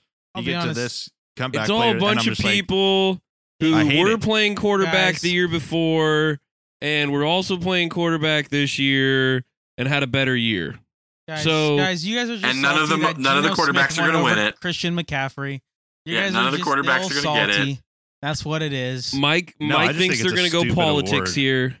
I, it's guaranteed. The dude died on the field last year. That's Yeah. the, yeah. Damar that's Hamlin- said. Uh, All he as did was he- show up, and we're going to give him an As award. As soon as he played one snap of live action football, he won the award because He he, won the literally award, guaranteed. died. He literally came back from death to play football. That is Who's- literally the definition of who's comeback. who holds who's doing the award ceremony? Is it ESPN?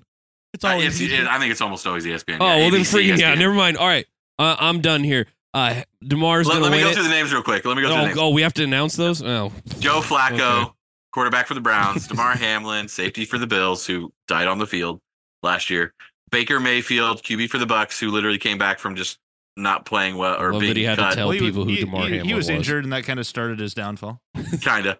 Uh, Matthew Stafford, who literally came back from an injury last year, um, and Tua, who also came back from concussion protocol, like real, real bad, probably Matthew career-ending. Stafford kind of- Yeah, played he double played- digit games. Yeah, that's true. Just So, saying. Yeah, this Matthew is Stafford very- got shut down because that team was bad, and they're like, "Hey, bro, just like Bingo. take the rest of the And year it then- down. off." so what's not- he doing here? because they had nobody else. That's And I'm Well, that's because the like, the award is stupid, and it's just like, oh, you did not perform well or didn't play enough games last year. Well, I guess here you go. can, that's can why. Can I just put Damar stupid. Hamlin for everybody Yeah. on Yeah. this one? That's No, who's I'm gonna win. going- I'm Oh going- no, I'm- he's going Baker. I'm going Baker. I I'm just no, I I'm wrote only down going. Baker. I wrote go- down Baker. Like that's who I think should win the award. That's who I think should win it. I agree. but it's going to be Damar Hamlin because this award is a joke. Uh, yeah, this award is a joke, and uh, you know Geno proved that. And nope, he earned it. Uh, If anything, there needs to be like two separate awards for this. Where there again, we have like a most improved, which makes sense. Yeah. The NBA has a most improved player award, and I think it's a pretty valid good award, award. for the most part. Uh, except when they just give it to a guy who was like, "Oh, you were a rookie last year, and now you're pretty good. Like you improved. Like that's expected. Like if you made an actual improvement at some point in your career, and then you came back from something, like there needs to be better definition for what like coming pick back a from pick a is. first round center. Because again, when Geno won it, yeah, Geno had a good year last year. Props to him. What did you come back from? Just being uh, a bench on the rider. bench. We went over that at length. But I knew it was going to happen because there's no definition in the award. Yeah, which fair. is why it's stupid. All right, Mike, move us on so we don't have to talk All about right. this bull crap. Defensive Player of the Year. Um, we have DaRon Bland, quarterback or cornerback for the Cowboys, who set records for interceptions, uh, returns for touchdowns. sixes, yeah. Uh, we have Maxx Crosby, defensive end for the Raiders, who's the oldest guy on this list and Oh, balled out. He really is. He- Oh, He's an older guy, hilarious. you don't you don't realize it. Um, you have Myles Garrett, uh, you have Micah Parsons, and T.J. Watt, outside linebacker for the Steelers. So this is a this is a decent list of, of players here, all first or second teamers, um, as these uh, these guys should be at this point. Um, Oh, who do you guys? How do you guys think this is going down? Uh, what do you think, Grant? Oh, my Uh, let me let me look up something just to confirm what I'm ab- Okay, about to say. I'm gonna do. I'm gonna do this in a totally different way. Um, There you go. So I'll let you look that up. Okay. Okay. I'm gonna go with who the crap I wouldn't want to run into in the alley and in the dark of the night. Myles Um, Garrett. I'm Maxx scared Crosby. of. I'm scared of four out of the five guys. Crosby, if he has his face paint on, is the most terrifying person here. Um, Myles Garrett, I would be actually more scared of in the daytime. Uh, He's the biggest. Yeah, he's the biggest, and and I am more scared of him in the daytime. Um, DaRon Michael Bland Parsons scary, I'm wears uh wears the trendy sh- uh, athletic short shorts all the time and his hat backwards, so he doesn't look that scary unless he's running. Um, and then T.J. Watt's like a silent killer, so like, ah man. Uh, I think statistically, uh, should I not be saying this is T.J. Watt's award? It should be Statistically, statistically. Myles Maybe. Garrett should have won this award if the season ended about 14 weeks in. But I think uh, because TJ got the Steelers into the playoffs, I think this is his award. Um, I am mostly, I'm more afraid of what I can't see anyway. So I would that makes sense that I would pick the assassin. Yeah. Um, also, he's the best football player on this list, and so I I know that doesn't really factor into him getting this award, but he is the best football player on the list. Yeah, I was I was looking up to see who had when he when he's playing. Yes, he is. I, I I looked to see who had more uh, sacks because I think a lot of times that's really kind of what this kind of ends up boiling down to. Like as much as there are other intangible things, but really it's like okay, who had the most Yeah. sacks? That, that's that's where it goes. Um, and and uh, yeah, I, I agree with Matt. If it if it ended, you know, 14 weeks into the season, it would have been Myles Garrett. He led like the most of the season. Um, but then like T.J. Watt literally like won the game against. I like he had an interception against I think it was the Rams. Like, like yeah, he's silent. He gets it done. Uh, so I think will this be his third or second?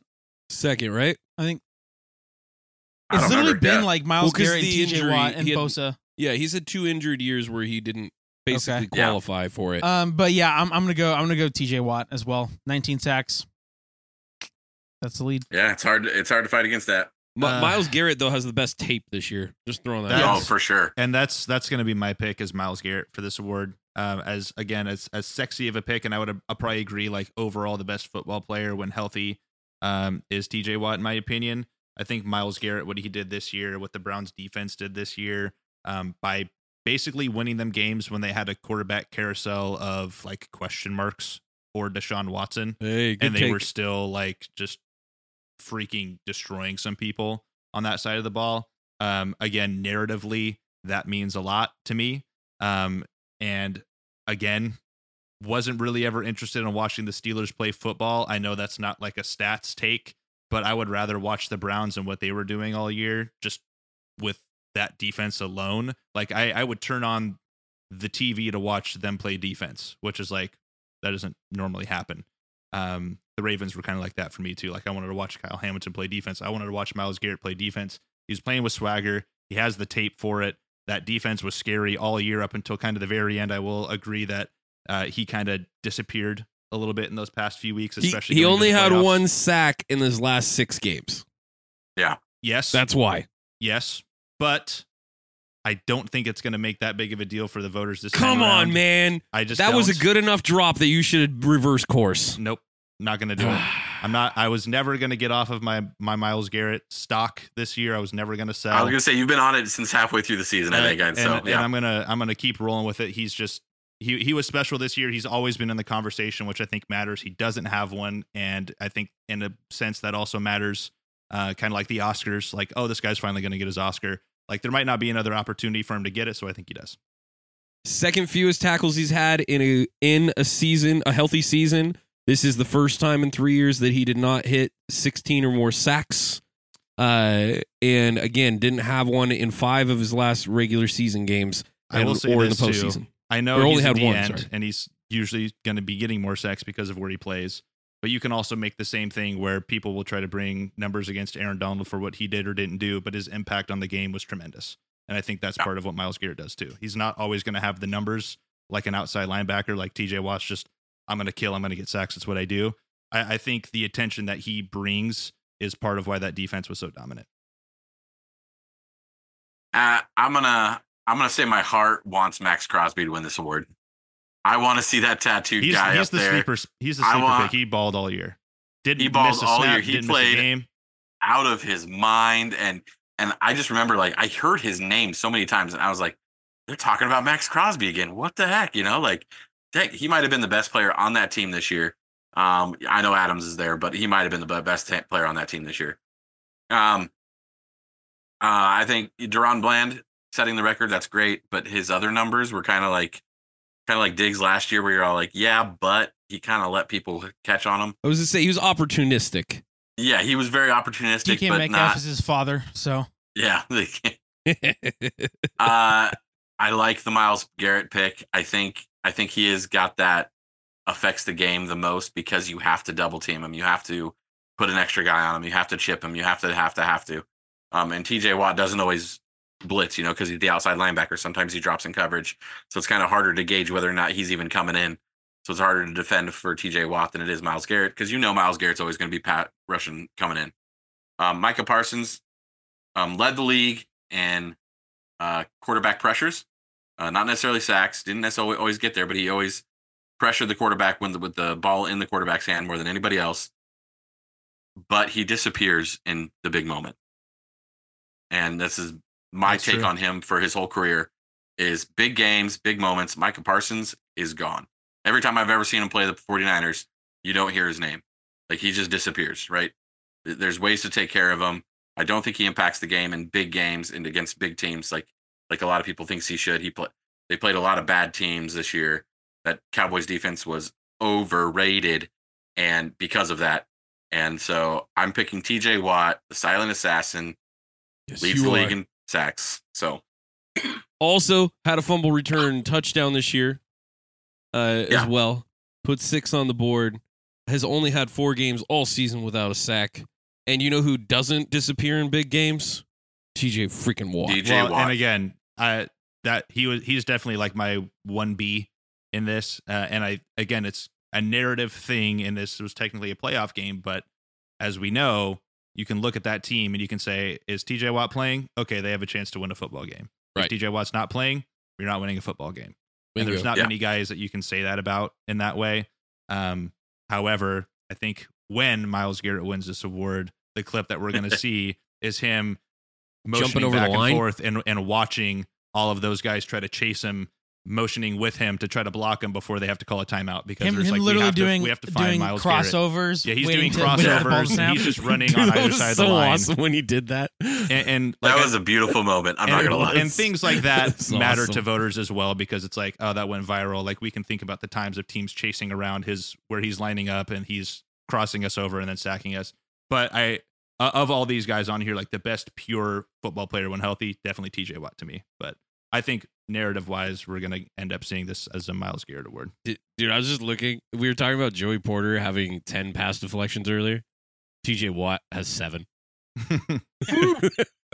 I'm just I'm just looking at all these numbers. Like it's he has four forced fumbles this year, I just if we're just looking at numbers, I get it all. I totally well, get it. Myles Garrett also like- had the same amount of forced fumbles. Yeah, it's, he it's did. really, really the difference It's is the sacks. is the the five more sacks. Yeah, the sacks, and I think, and I, I think at the end of the year, like your push matters.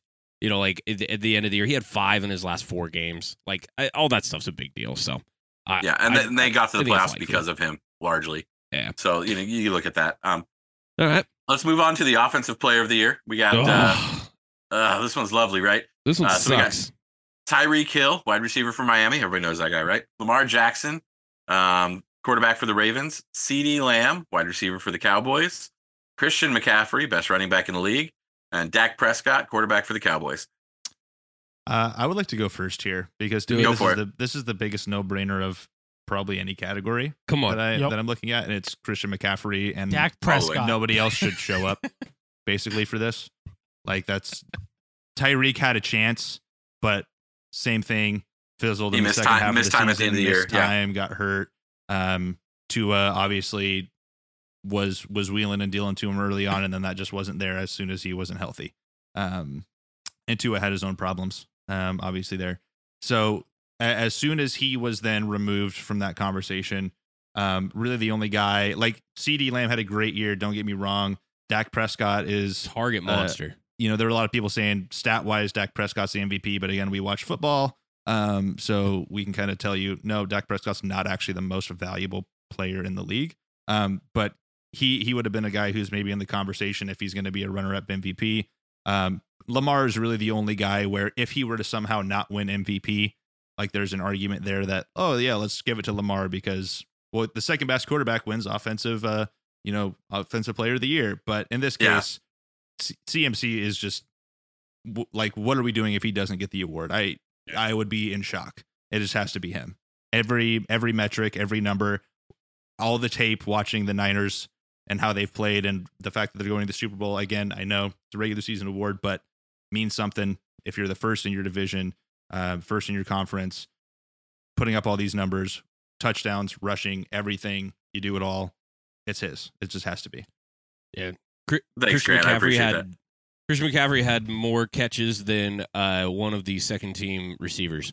Um, so like, I yeah, it has to be there. Uh, fantastic season, twenty one touchdowns, uh, combined, and you know, as we already stated, over two thousand scrimmage yards. It's it's not a competition. I think you correctly stated when when Hill didn't have what he needed to have and got the injury, that's when it went the other way. Um, and Christian finished really strong from the touchdown perspective. You know, uh, I think that's a big deal. So, uh, yeah, I think we're all there. Yeah, uh, the only thing that I'd say is that he's probably gonna finish second in MVP. Yeah. So, I mean, Yeah, and, it- and, and even if he ends up also winning MVP, I don't think that's even shocking. I don't think Uh, we'll be shocked. No, We'll so- get there in a moment, but I, I don't think we'll be Yeah, shocked. so- you guys, you want to skip and do that one, and then go to Yeah, the we can do that one, then then end Yeah. on coach of the year. That's fine. Okay. I, I Yeah, would uh, say. Mike, yeah, Oh, before we Yeah. do it, Yeah, I, I I agree. Christian McCaffrey is the guy for this because everyone knows that MVP goes to QB, and because of that, and they never let the same guy win Offensive Player of the Year, that one most valuable player. Um, so I think it's it's Christian McCaffrey for this one, and let's go to most valuable player where you have Josh Allen for the Bills, Lamar Jackson QB for the Ravens, Christian McCaffrey running back for the Niners, Dak Prescott QB for the Cowboys, and Brock Purdy QB for the 49ers, who a lot of people thought through week what 15 might have been the MVP. Kind of fell yeah. off there. Well, the there end. was that one game. there was that one game there, and so uh, uh, this this comes down to I think. I, before anybody else goes, I want to point out that there's a lot of people out there, Tom Brady included. It's like it's hard for the MVP this year because there was no great player. Like there was a lot of good play. There was no great quarterback Ooh. play this year Disagree. and that's coming from that's coming from some of the greats. Like if you look at the numbers, even I wouldn't like, necessarily. the numbers are down. Um, the play was kind of down, and I would say the defenses were better this year than they have been in the past, and and some of the plays been down a little bit. Um, if you know, that, I think that Pat, feels I think Patrick about great- Mahomes he's not being about in great, the. you're talking about great quarterback play. I think like Pat Mahomes players. not being nominated here is Yeah, great- basically great evidence players, of yeah. that. Where it's like Patrick Mahomes is obviously the best player in football, mean- but he's not on this list because numbers were down, quarterback play was generally down. So you end up in this weird era where it's like Dak Prescott and Brock Purdy are nominated above Patrick Mahomes. What? And it's like, well, yeah, it was just kind of one of those years. Yeah, it, it it's it's a da- it's a bit of a down year, and and I know you're gonna say something here in a second, Matt. I just want to like if you look at the, I'm gonna I'm picking Lamar Jackson here because it's kind of consensus at this point, and and everybody's like it's got to be Lamar Jackson because of what he did at the end of the year, which is fine, I guess. I, I my heart says Christian McCaffrey was probably the most valuable player in the league this year, but it's going to go to Lamar Jackson because it's a QB. But if you look at the numbers, even the the runner up QB the last several years would have gotten the MVP this year if they had re- duplicated that. Like it, it is it is a down year a bit, and that's Cooper why Kupp would have won MVP if this was the year, maybe. if this was the year Cooper Kupp would have gotten the MVP, like and and you got to Yeah. look at that a little bit and and realize like the numbers are just down a little bit. It feels like the play just didn't look as good and clean as we've seen in the past from a lot of the QBs. And so I think that's why we saw so much fluctuation with the MVP right at, towards the end of the year. They're like, "Oh, Brock Purdy's now the favorite because someone else didn't do as well as we thought they were going to do this How many times did we you know. see there be a new front runner this Yeah, it, it was all year long. And so I think that's, but I think it's Lamar Jackson's award this year. I think, I don't think there's a doubt about it. Just the way everybody's just kind of accepted that it was kind of his because he kind of, like we talked about, he literally put that team on his back almost the entire year. And without him, they were nothing, you know. Mhm. Kind of, Allen kind of came on late, but he didn't have the numbers for the beginning of the year. And Turns the ball so I over think way too much. yeah, yeah. And so I think it's For just me. Lamar Jackson to, to, to walk away with it. So, only only one quarterback uh, since 1976 has had 24 or less touchdown passes. Uh, sorry, I said that wrong. Only one quarterback since 19. You know? I got it. One quarterback since 1976, 24 or less touchdown passes, and won the MVP award. His name was Steve McNair. Um, eh, back in 2003. Um, Lamar's at 24 and 7 this year. We understand his rushing statistics uh, build into his overall numbers. He also only threw for 3600 yards. Um you know, I these the numbers aren't great. So don't get me wrong in terms of his quarterback numbers, but um his efficiency was ridiculous.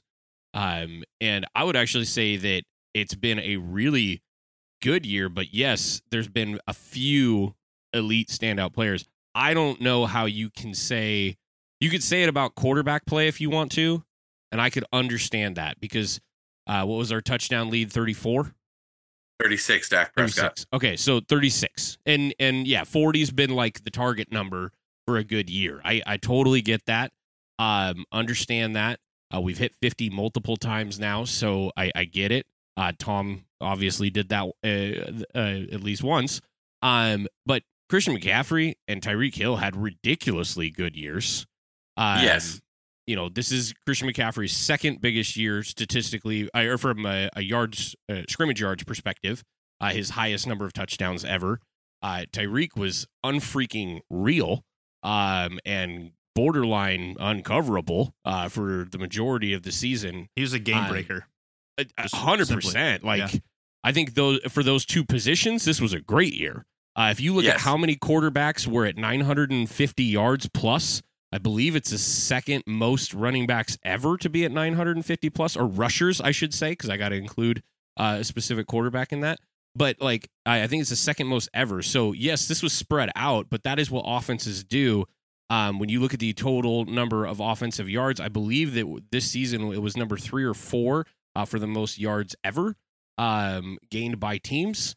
So as much as defenses are switching to the bend don't break, that's we're going to see that consistently happening in the way the offenses work now too, um, and the way that they allow shifts to happen and and whatnot. But I I have a really hard time saying that there was an elite play uh, from certain individuals. I get that the overall statistic and the metric that we judge people by quarterbacks by is touchdowns and you know yards within the season, but also too, I mean, the way we're playing football now is a little bit different. Uh, Yeah. If you you know we we're not we're not stat hungry even to the to, for passing extent the way that we were. We are protecting the ball. If you look at that touchdown interception ratio uh, for the quarterbacks across the board, I I have not looked at the stat yet. I, I would love to, but I think if you looked at that metric, this has to be one of the better seasons in terms of touchdown to interception ratio overall. because we're not gunslinging the way that we used to. They are protecting the Unless your name's Josh Allen. Unless you're Josh freaking Allen and you just don't Mhm. care about that. But I mean, just think about what the rookie did. Just got done talking about CJ. Jordan Love did a heck of a job. Yeah. Um, you they know, both had the- just like a couple of bad three interception games, but otherwise pretty Yeah. clean. and and real but i'm i guarantee you if you looked at touchdown interception this was a great year for quarterbacks across the league and that we have we know now in this era of football is how you win games so i i struggle with that a little bit uh sorry to make a huge point but uh i'm still gonna pick lamar because i think they're gonna give it to lamar um but 100% i want to pick christian so i think christian Yeah. had the best year out of all of those players and i don't even i don't know that it's super duper close like I, I think he was absolutely better than Lamar. I, I feel the same way. I think the actual play, but again, we've talked about it, it's just a QB. It's Yeah, just a QB I, award. I mean, I would agree with you. So- I mean, we would we would be texting throughout the regular season and be like, "Dude, CMC's the MVP." Like that's just it is what it is. Like as soon as he went to that roster, he unlocked. I mean, you guys probably know the record off the top of your head, like regular season with Christian McCaffrey. Absurd. Like people will attribute that to Brock Purdy as well, but to me, that's a Christian McCaffrey thing. Uh, you put him on that team, and he was just the missing piece to that Shanahan offense that it makes it so unstoppable. And there's not a single more valuable person in that this year than him, even though I think we would all agree blanket statement most valuable player in the league is probably Mahomes just because of it's well, yeah, how like how bad that team played early on, and they still Yeah, won games like- because of him. Yeah, he plays the most valuable position and he's the Mhm. best at it in the world. So he's inherently the most valuable player. But this season, it truthfully is CMC, but Lamar is going to win the award. Uh, and I don't really have huge problems with it. Um, I'm going to have more problems with the fact that Josh Allen is probably going to end up in second place with the votes. And I do not agree with that whatsoever. I think it That's should be. CMC as a close second to Lamar. Um, and I won't feel too bad because CMC is going to run away with that offensive player of the year. But this is a Lamar uh, award this year just because that's how it's going to be. Um, and you know, it CMC should have been this year, should have been. But I'm, I'm going to pick Lamar here. Just just like Kupp should have been in, in his big year. Yep. Yeah, I mean, at least that year's like, okay, you had Rodgers threw for 40 touchdowns, whatever, blah blah blah. Like, Yeah. sure. But Justification. when we when you watch those games, it's like week to week, you were following what CMC was doing this year. Week Yeah. to week, we weren't necessarily following what Lamar was doing until it got down to crunch time, and we're like, okay, this Ravens team is something. And he, you know, single handedly, you know, did some stuff, but it was it was like a CMC watch all year long. It was a uh, Cooper Kupp watch all year long that year too, but it's just not enough to take that away from a quarterback. Uh, yeah, I don't need to say anymore. Uh, Lamar Jackson. Lamar Jackson. This is Grant. He's our uh, every now and then contributor to the show. Appreciate that input. Um, Analysis. let let's let's end the let's end this uh, episode. I think on on Coach of the Year, right? I think it's kind of the last thing we're doing tonight. I think this is the one where we're gonna disagree the most. Yeah, I, so let's do Coach of the Year. We got Yeah. Dan Campbell for the Lions, John Harbaugh for the Ravens, DeMeco Ryans for the Texans, Kyle Shanahan for the Niners, and Kevin Stefanski for the Browns. Uh, Grant, you already put your name down. So what you got? Uh, yeah. So all all of these coaches made the playoffs this year. Only one of these guys was a rookie head coach. So this is to me is very easy. Uh, this is DeMeco Ryan's. What he did was incredible, and it's no offense to Kyle Shanahan, no offense to Kevin Stefanski, uh, no offense to John Harbaugh, uh, no offense even to Dan Campbell. But I mean, with Stefanski, Shanahan, Harbaugh, they've been in the playoffs before. Stefanski's Yeah. been in the playoffs before. As much as he did an incredible job, he's been to the playoffs before.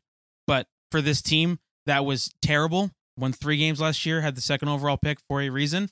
Uh, they won ten games. They increased their wins by seven and made it to the playoffs and won and won a playoff game and actually destroyed another one who we've talked about as be coach of the year. Destroyed that team Yeah. um, in the playoffs. And we we we we we got to be we got to call it what it is. They they still look at the first two games as you said earlier, uh, the season, um, and yeah, easy. It shouldn't be anybody else. Uh, well, see, I have a, I guess a similar take, but a much different answer as to why it shouldn't be anybody else. Uh, for the record, I think this might be one where narratively, again, this is a Dan Campbell thing potentially here. Um, but Yeah. to me, I look at these and I see five coaches and four of them that at least for the regular season had awesome quarterbacks, except for one. Dan Campbell had an awesome quarterback in the regular season. Jared Goff had a really good year. John Harbaugh coached the MVP of the league. DeMeco Ryans coached the best rookie quarterback that we've seen, at least with my own two eyes in my lifetime. Um, went to the playoffs. Kyle Shanahan, as much as we you know we talk about Brock Purdy, you can't argue with the numbers and the production this year. I'm sorry. Like I don't think he's an elite quarterback, but he was an awesome quarterback. You look at Kevin Stefanski and that team and what they did, the games that they won with their quarterback situation. You cannot win games without a good quarterback in this league. That's just not how it works. This is an offensive driven league. And obviously, you have the help of a guy who I think is going to be the defensive player of the year, Myles Garrett. But you still have to coach through that and keep your team together when your quarterback situation is a literal disaster. You've made the worst quarterback signing and contract in the history of any sport. In the history of any sport. And he's not even playing. And when he's playing, he's not playing particularly well. And you still put this hodgepodge together offensively. And by the way, your offense doesn't look terrible at times. And you lose Nick Chubb in the beginning of week one. To me, it's not a question. I think this is a Stefanski award. But again, narratively, we we might see more of the DeMeco Ryans because of the turnaround as a rookie head coach, or Dan Campbell because the whole Lions saga is something special, truly. And I don't want to take away from that. But to me, it's Kevin Stefanski for that reason. Uh, I'm going to jump on that train. I 100% agree that it's Stefanski because of the reasons that you said. Um, that is uh, that is an absolute gauntlet to run as a coach. Um, to lose to lose a top three running back in the NFL uh, in the second week, to go through four quarterbacks and pull one off the couch and give him a limited play selection and say, "Have fun." Oh, and by the way, you're the Um, Browns too. We yeah. didn't mention that. You're you're Yeah. still the Cleveland Browns. He's still the Cleveland Browns. Uh, Browns. Um, I I think that was incredible. Uh, what he was able to pull off, and just understanding the fit of players and the way they did stuff. Tremendous coaching. Like awesome job. Like genuinely. And I'm taking nothing away from anybody. Um, there's a guy that I would like to give some credit to as well, who's a six-time uh, Super Bowl champion. Also happens to be the GM of the Houston Texans. Uh, his name is Nick Caserio and uh, he's a six-time uh, Super Bowl champion because he was the director of pl- uh, player personnel for the Patriots, um, and won six Super Bowls with them. Uh, that dude transformed that organization. Hired DeMeco Ryan's, who I think we all knew was going to be a great coach, and nobody's Yeah. surprised that they had the turnaround. Uh, if if you were getting a uh, executive of the year award, I should go to that guy. Uh, straight up. Um, and I just love everything that they've done. I'm I'm taking nothing away from DeMeco here. I I think he did a fantastic job bringing Stroud around and doing what he did and unleashing him, um, but also at the same time protecting him, which is so hard to do, especially with a young guy. Um, protecting him from getting hit, protecting him from himself. Brought in great personnel. Uh, you know, as a head coach, those were his calls in terms of his assistants and he brought in awesome guys around uh, uh, Stroud. So I, I think I think it's a one A one B personally. I think Stefanski should get it based on what he endured throughout the course of the season, the adjustments that he made. Uh, Kyle Shanahan had a great year, but he lost to the Ravens uh, in dramatic fashion on Christmas Day. And if I was going to choose between John and him, I'd probably have to choose John, uh, Yeah. just because of the season he had. And Dan Campbell's the best story in the league. Uh, but as we talked about, uh, there are people calling for his head right now from the decision making That that, he that had. is, that is dumb. That is dumb. It is dumb. But uh, he also had two really bad coaching weeks this year that put him uh, out of the race for me. the the thing that I'm going to say about about uh Ryan's and why I think that he edges out here, uh, outside of the fact that his team beat Stefanski's team, uh, was that they also won the division. Sure. I think that matters.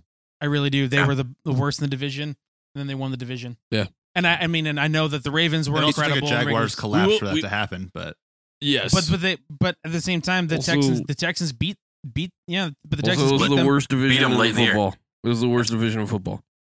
I still think the South was the worst division of football. I NFC think it's worse South. than this. Wow. NFC South was worse than the AFC South. Both But- Souths, they were terrible. Both I South don't were terrible. NFC but also the- pretty bad actually. I- I think- I think- sleeper bad division. NFC East. Oh, this year. come on. I- Hater. I think I think the thing Actu- too that I, I give the edge to, to DeMeco is that is the the talent that the Texans had was obviously lesser if you look at overall over the 22 players on the field. Did have a top 10 defense I- coming in.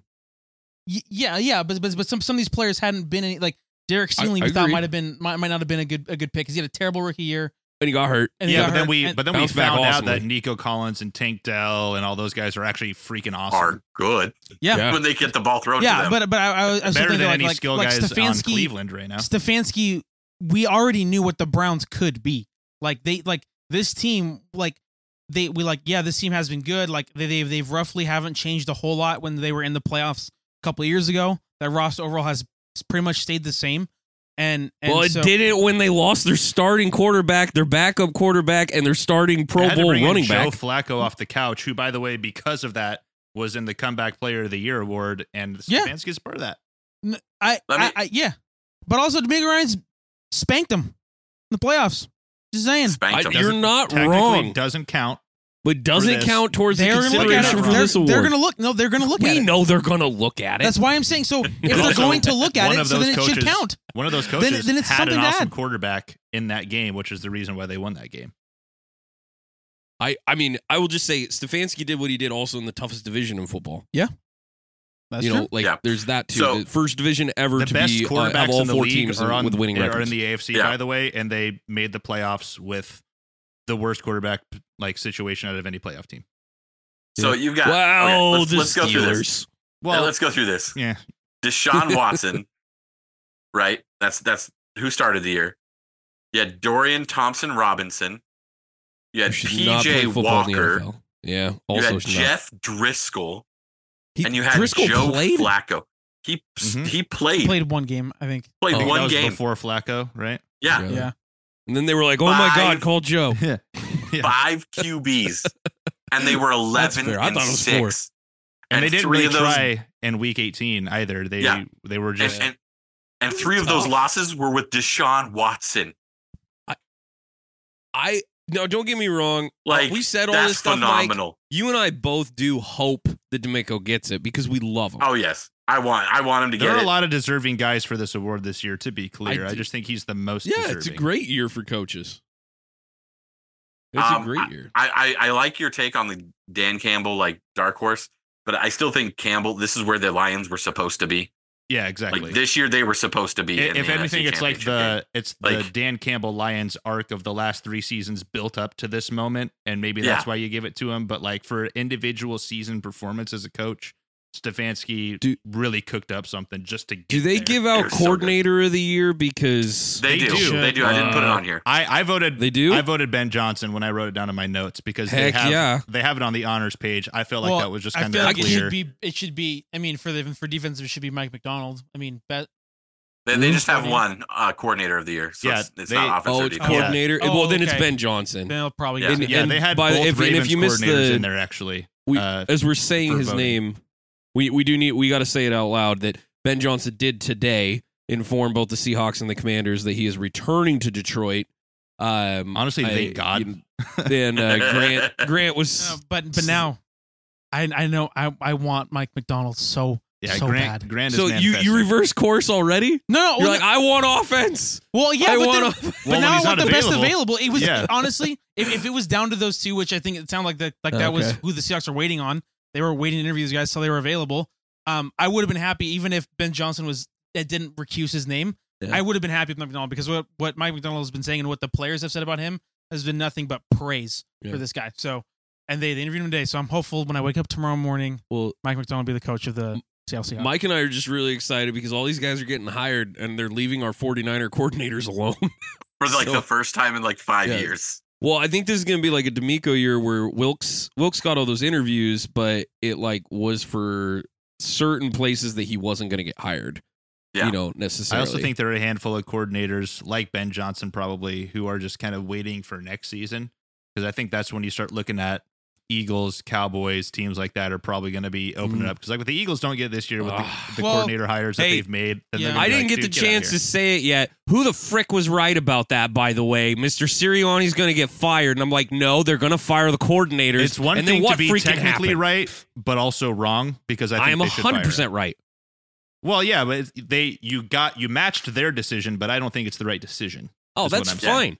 Fine. But I, he doesn't I, care about that. I, ju- I didn't care about that part. I was saying this is what the NFL does. Well, I they thought don't maybe do they that would to make a a guy smart who just decision went for to the. My Super fault. Bowl. My fault. Thought they would make a smart decision. Yeah, well, you're hey, listen. Okay, if you were if we were talking about the Cowboys, I would have just ran you out of the conversation uh making smart decisions, but uh, uh the Eagles are a slightly better organization overall currently and uh I do think it's the right decision. I think you you have to give a guy a chance when he loses both coordinators in one year. I understand he hired the guys he hired, but um yeah, I th- I think I don't know. I think the Eagles will actually be a little better going into next year depending on what they do from a personnel they better be. standpoint. As long as Jalen Hurts doesn't Uh, throw another 18 interceptions or whatever. All it right, was. we voted. Is that all of it? That's it. I think we freaking did it. Okay. That's it. So this next week, uh, hopefully by next week, Grant is feeling better. He's been trucking along this episode. Uh, Way to go, with- Grant. Way to be a his, man. His tum there. tum not This feeling well. This is the Michael Jordan flu game. Just saying. Yeah. That's, that's what this is. you didn't talk for half the episode. Yeah. That's- I was also not here for half the episode. Hundred percent trivia. Five takes. Let's go. There you go. Correct on one all of them. one disappearance from the mic. one one right. disappearance. Uh, no, we uh, as we go into this next week though, we'll be paying attention to this because I do want to see who wins these awards. I've I obviously we've all been I, real za- interested I to see zag how it more than falls. everybody else, so that I could, I could look, I could, I could. I you could tell of this. yourself this. every time you zag. and and You was like I looking- zagged, I might win. zagged, and I was only three games behind you in the total totality of the season. And currently, Yeah. for playoffs, I'm tied for first. Yes. Eat my shorts. Which Mike is in last, which is awesome, by the way. Uh, so we'll see what happens with the Super Bowl, but we all know where he's going with it anyway. Um, no, I'm, I'm Marty Schottenheimer, man. It's all about the regular season. Fine. Well, we got to get out of here because we're at the end of what we got time for. But next week we're going to be all about the Super Bowl in the preview episode. We talking about it. Uh, we're pretty pumped because we're coming to the epitome of it. But then we also know that there's six months of darkness ahead of us. Um, so as excited as we are for the Super Bowl and as much fun as we know it's going to be next week, uh, we, and we will be geared up for it. We know that the winter is coming, if you You, will. you say six months of darkness, but that's that's my time to. I mean, I get I get deep nerdy. Yeah, that's- that's in that I know. time. Well, That's and in that stuff, respect, for me, I was I was gonna wait to announce it next week, but I will say we uh we will be uh, taking our normal hiatus. We'll be off for two months.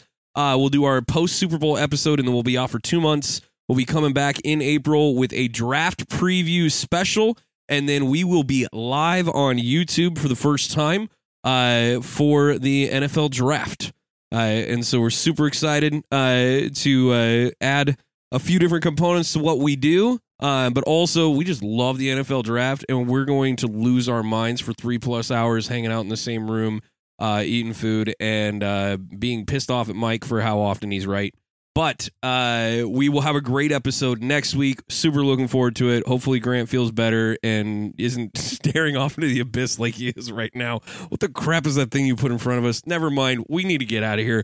Uh, we will see you next week. Enjoy uh, the horrible Pro Bowl games that we forgot to mention the entire time. It's Boo, Don't watch. watch 'em. Don't care. Don't care. Boo. Don't Let's literally don't watch the tug of war. We'll see you next week. This is Sports of Fun.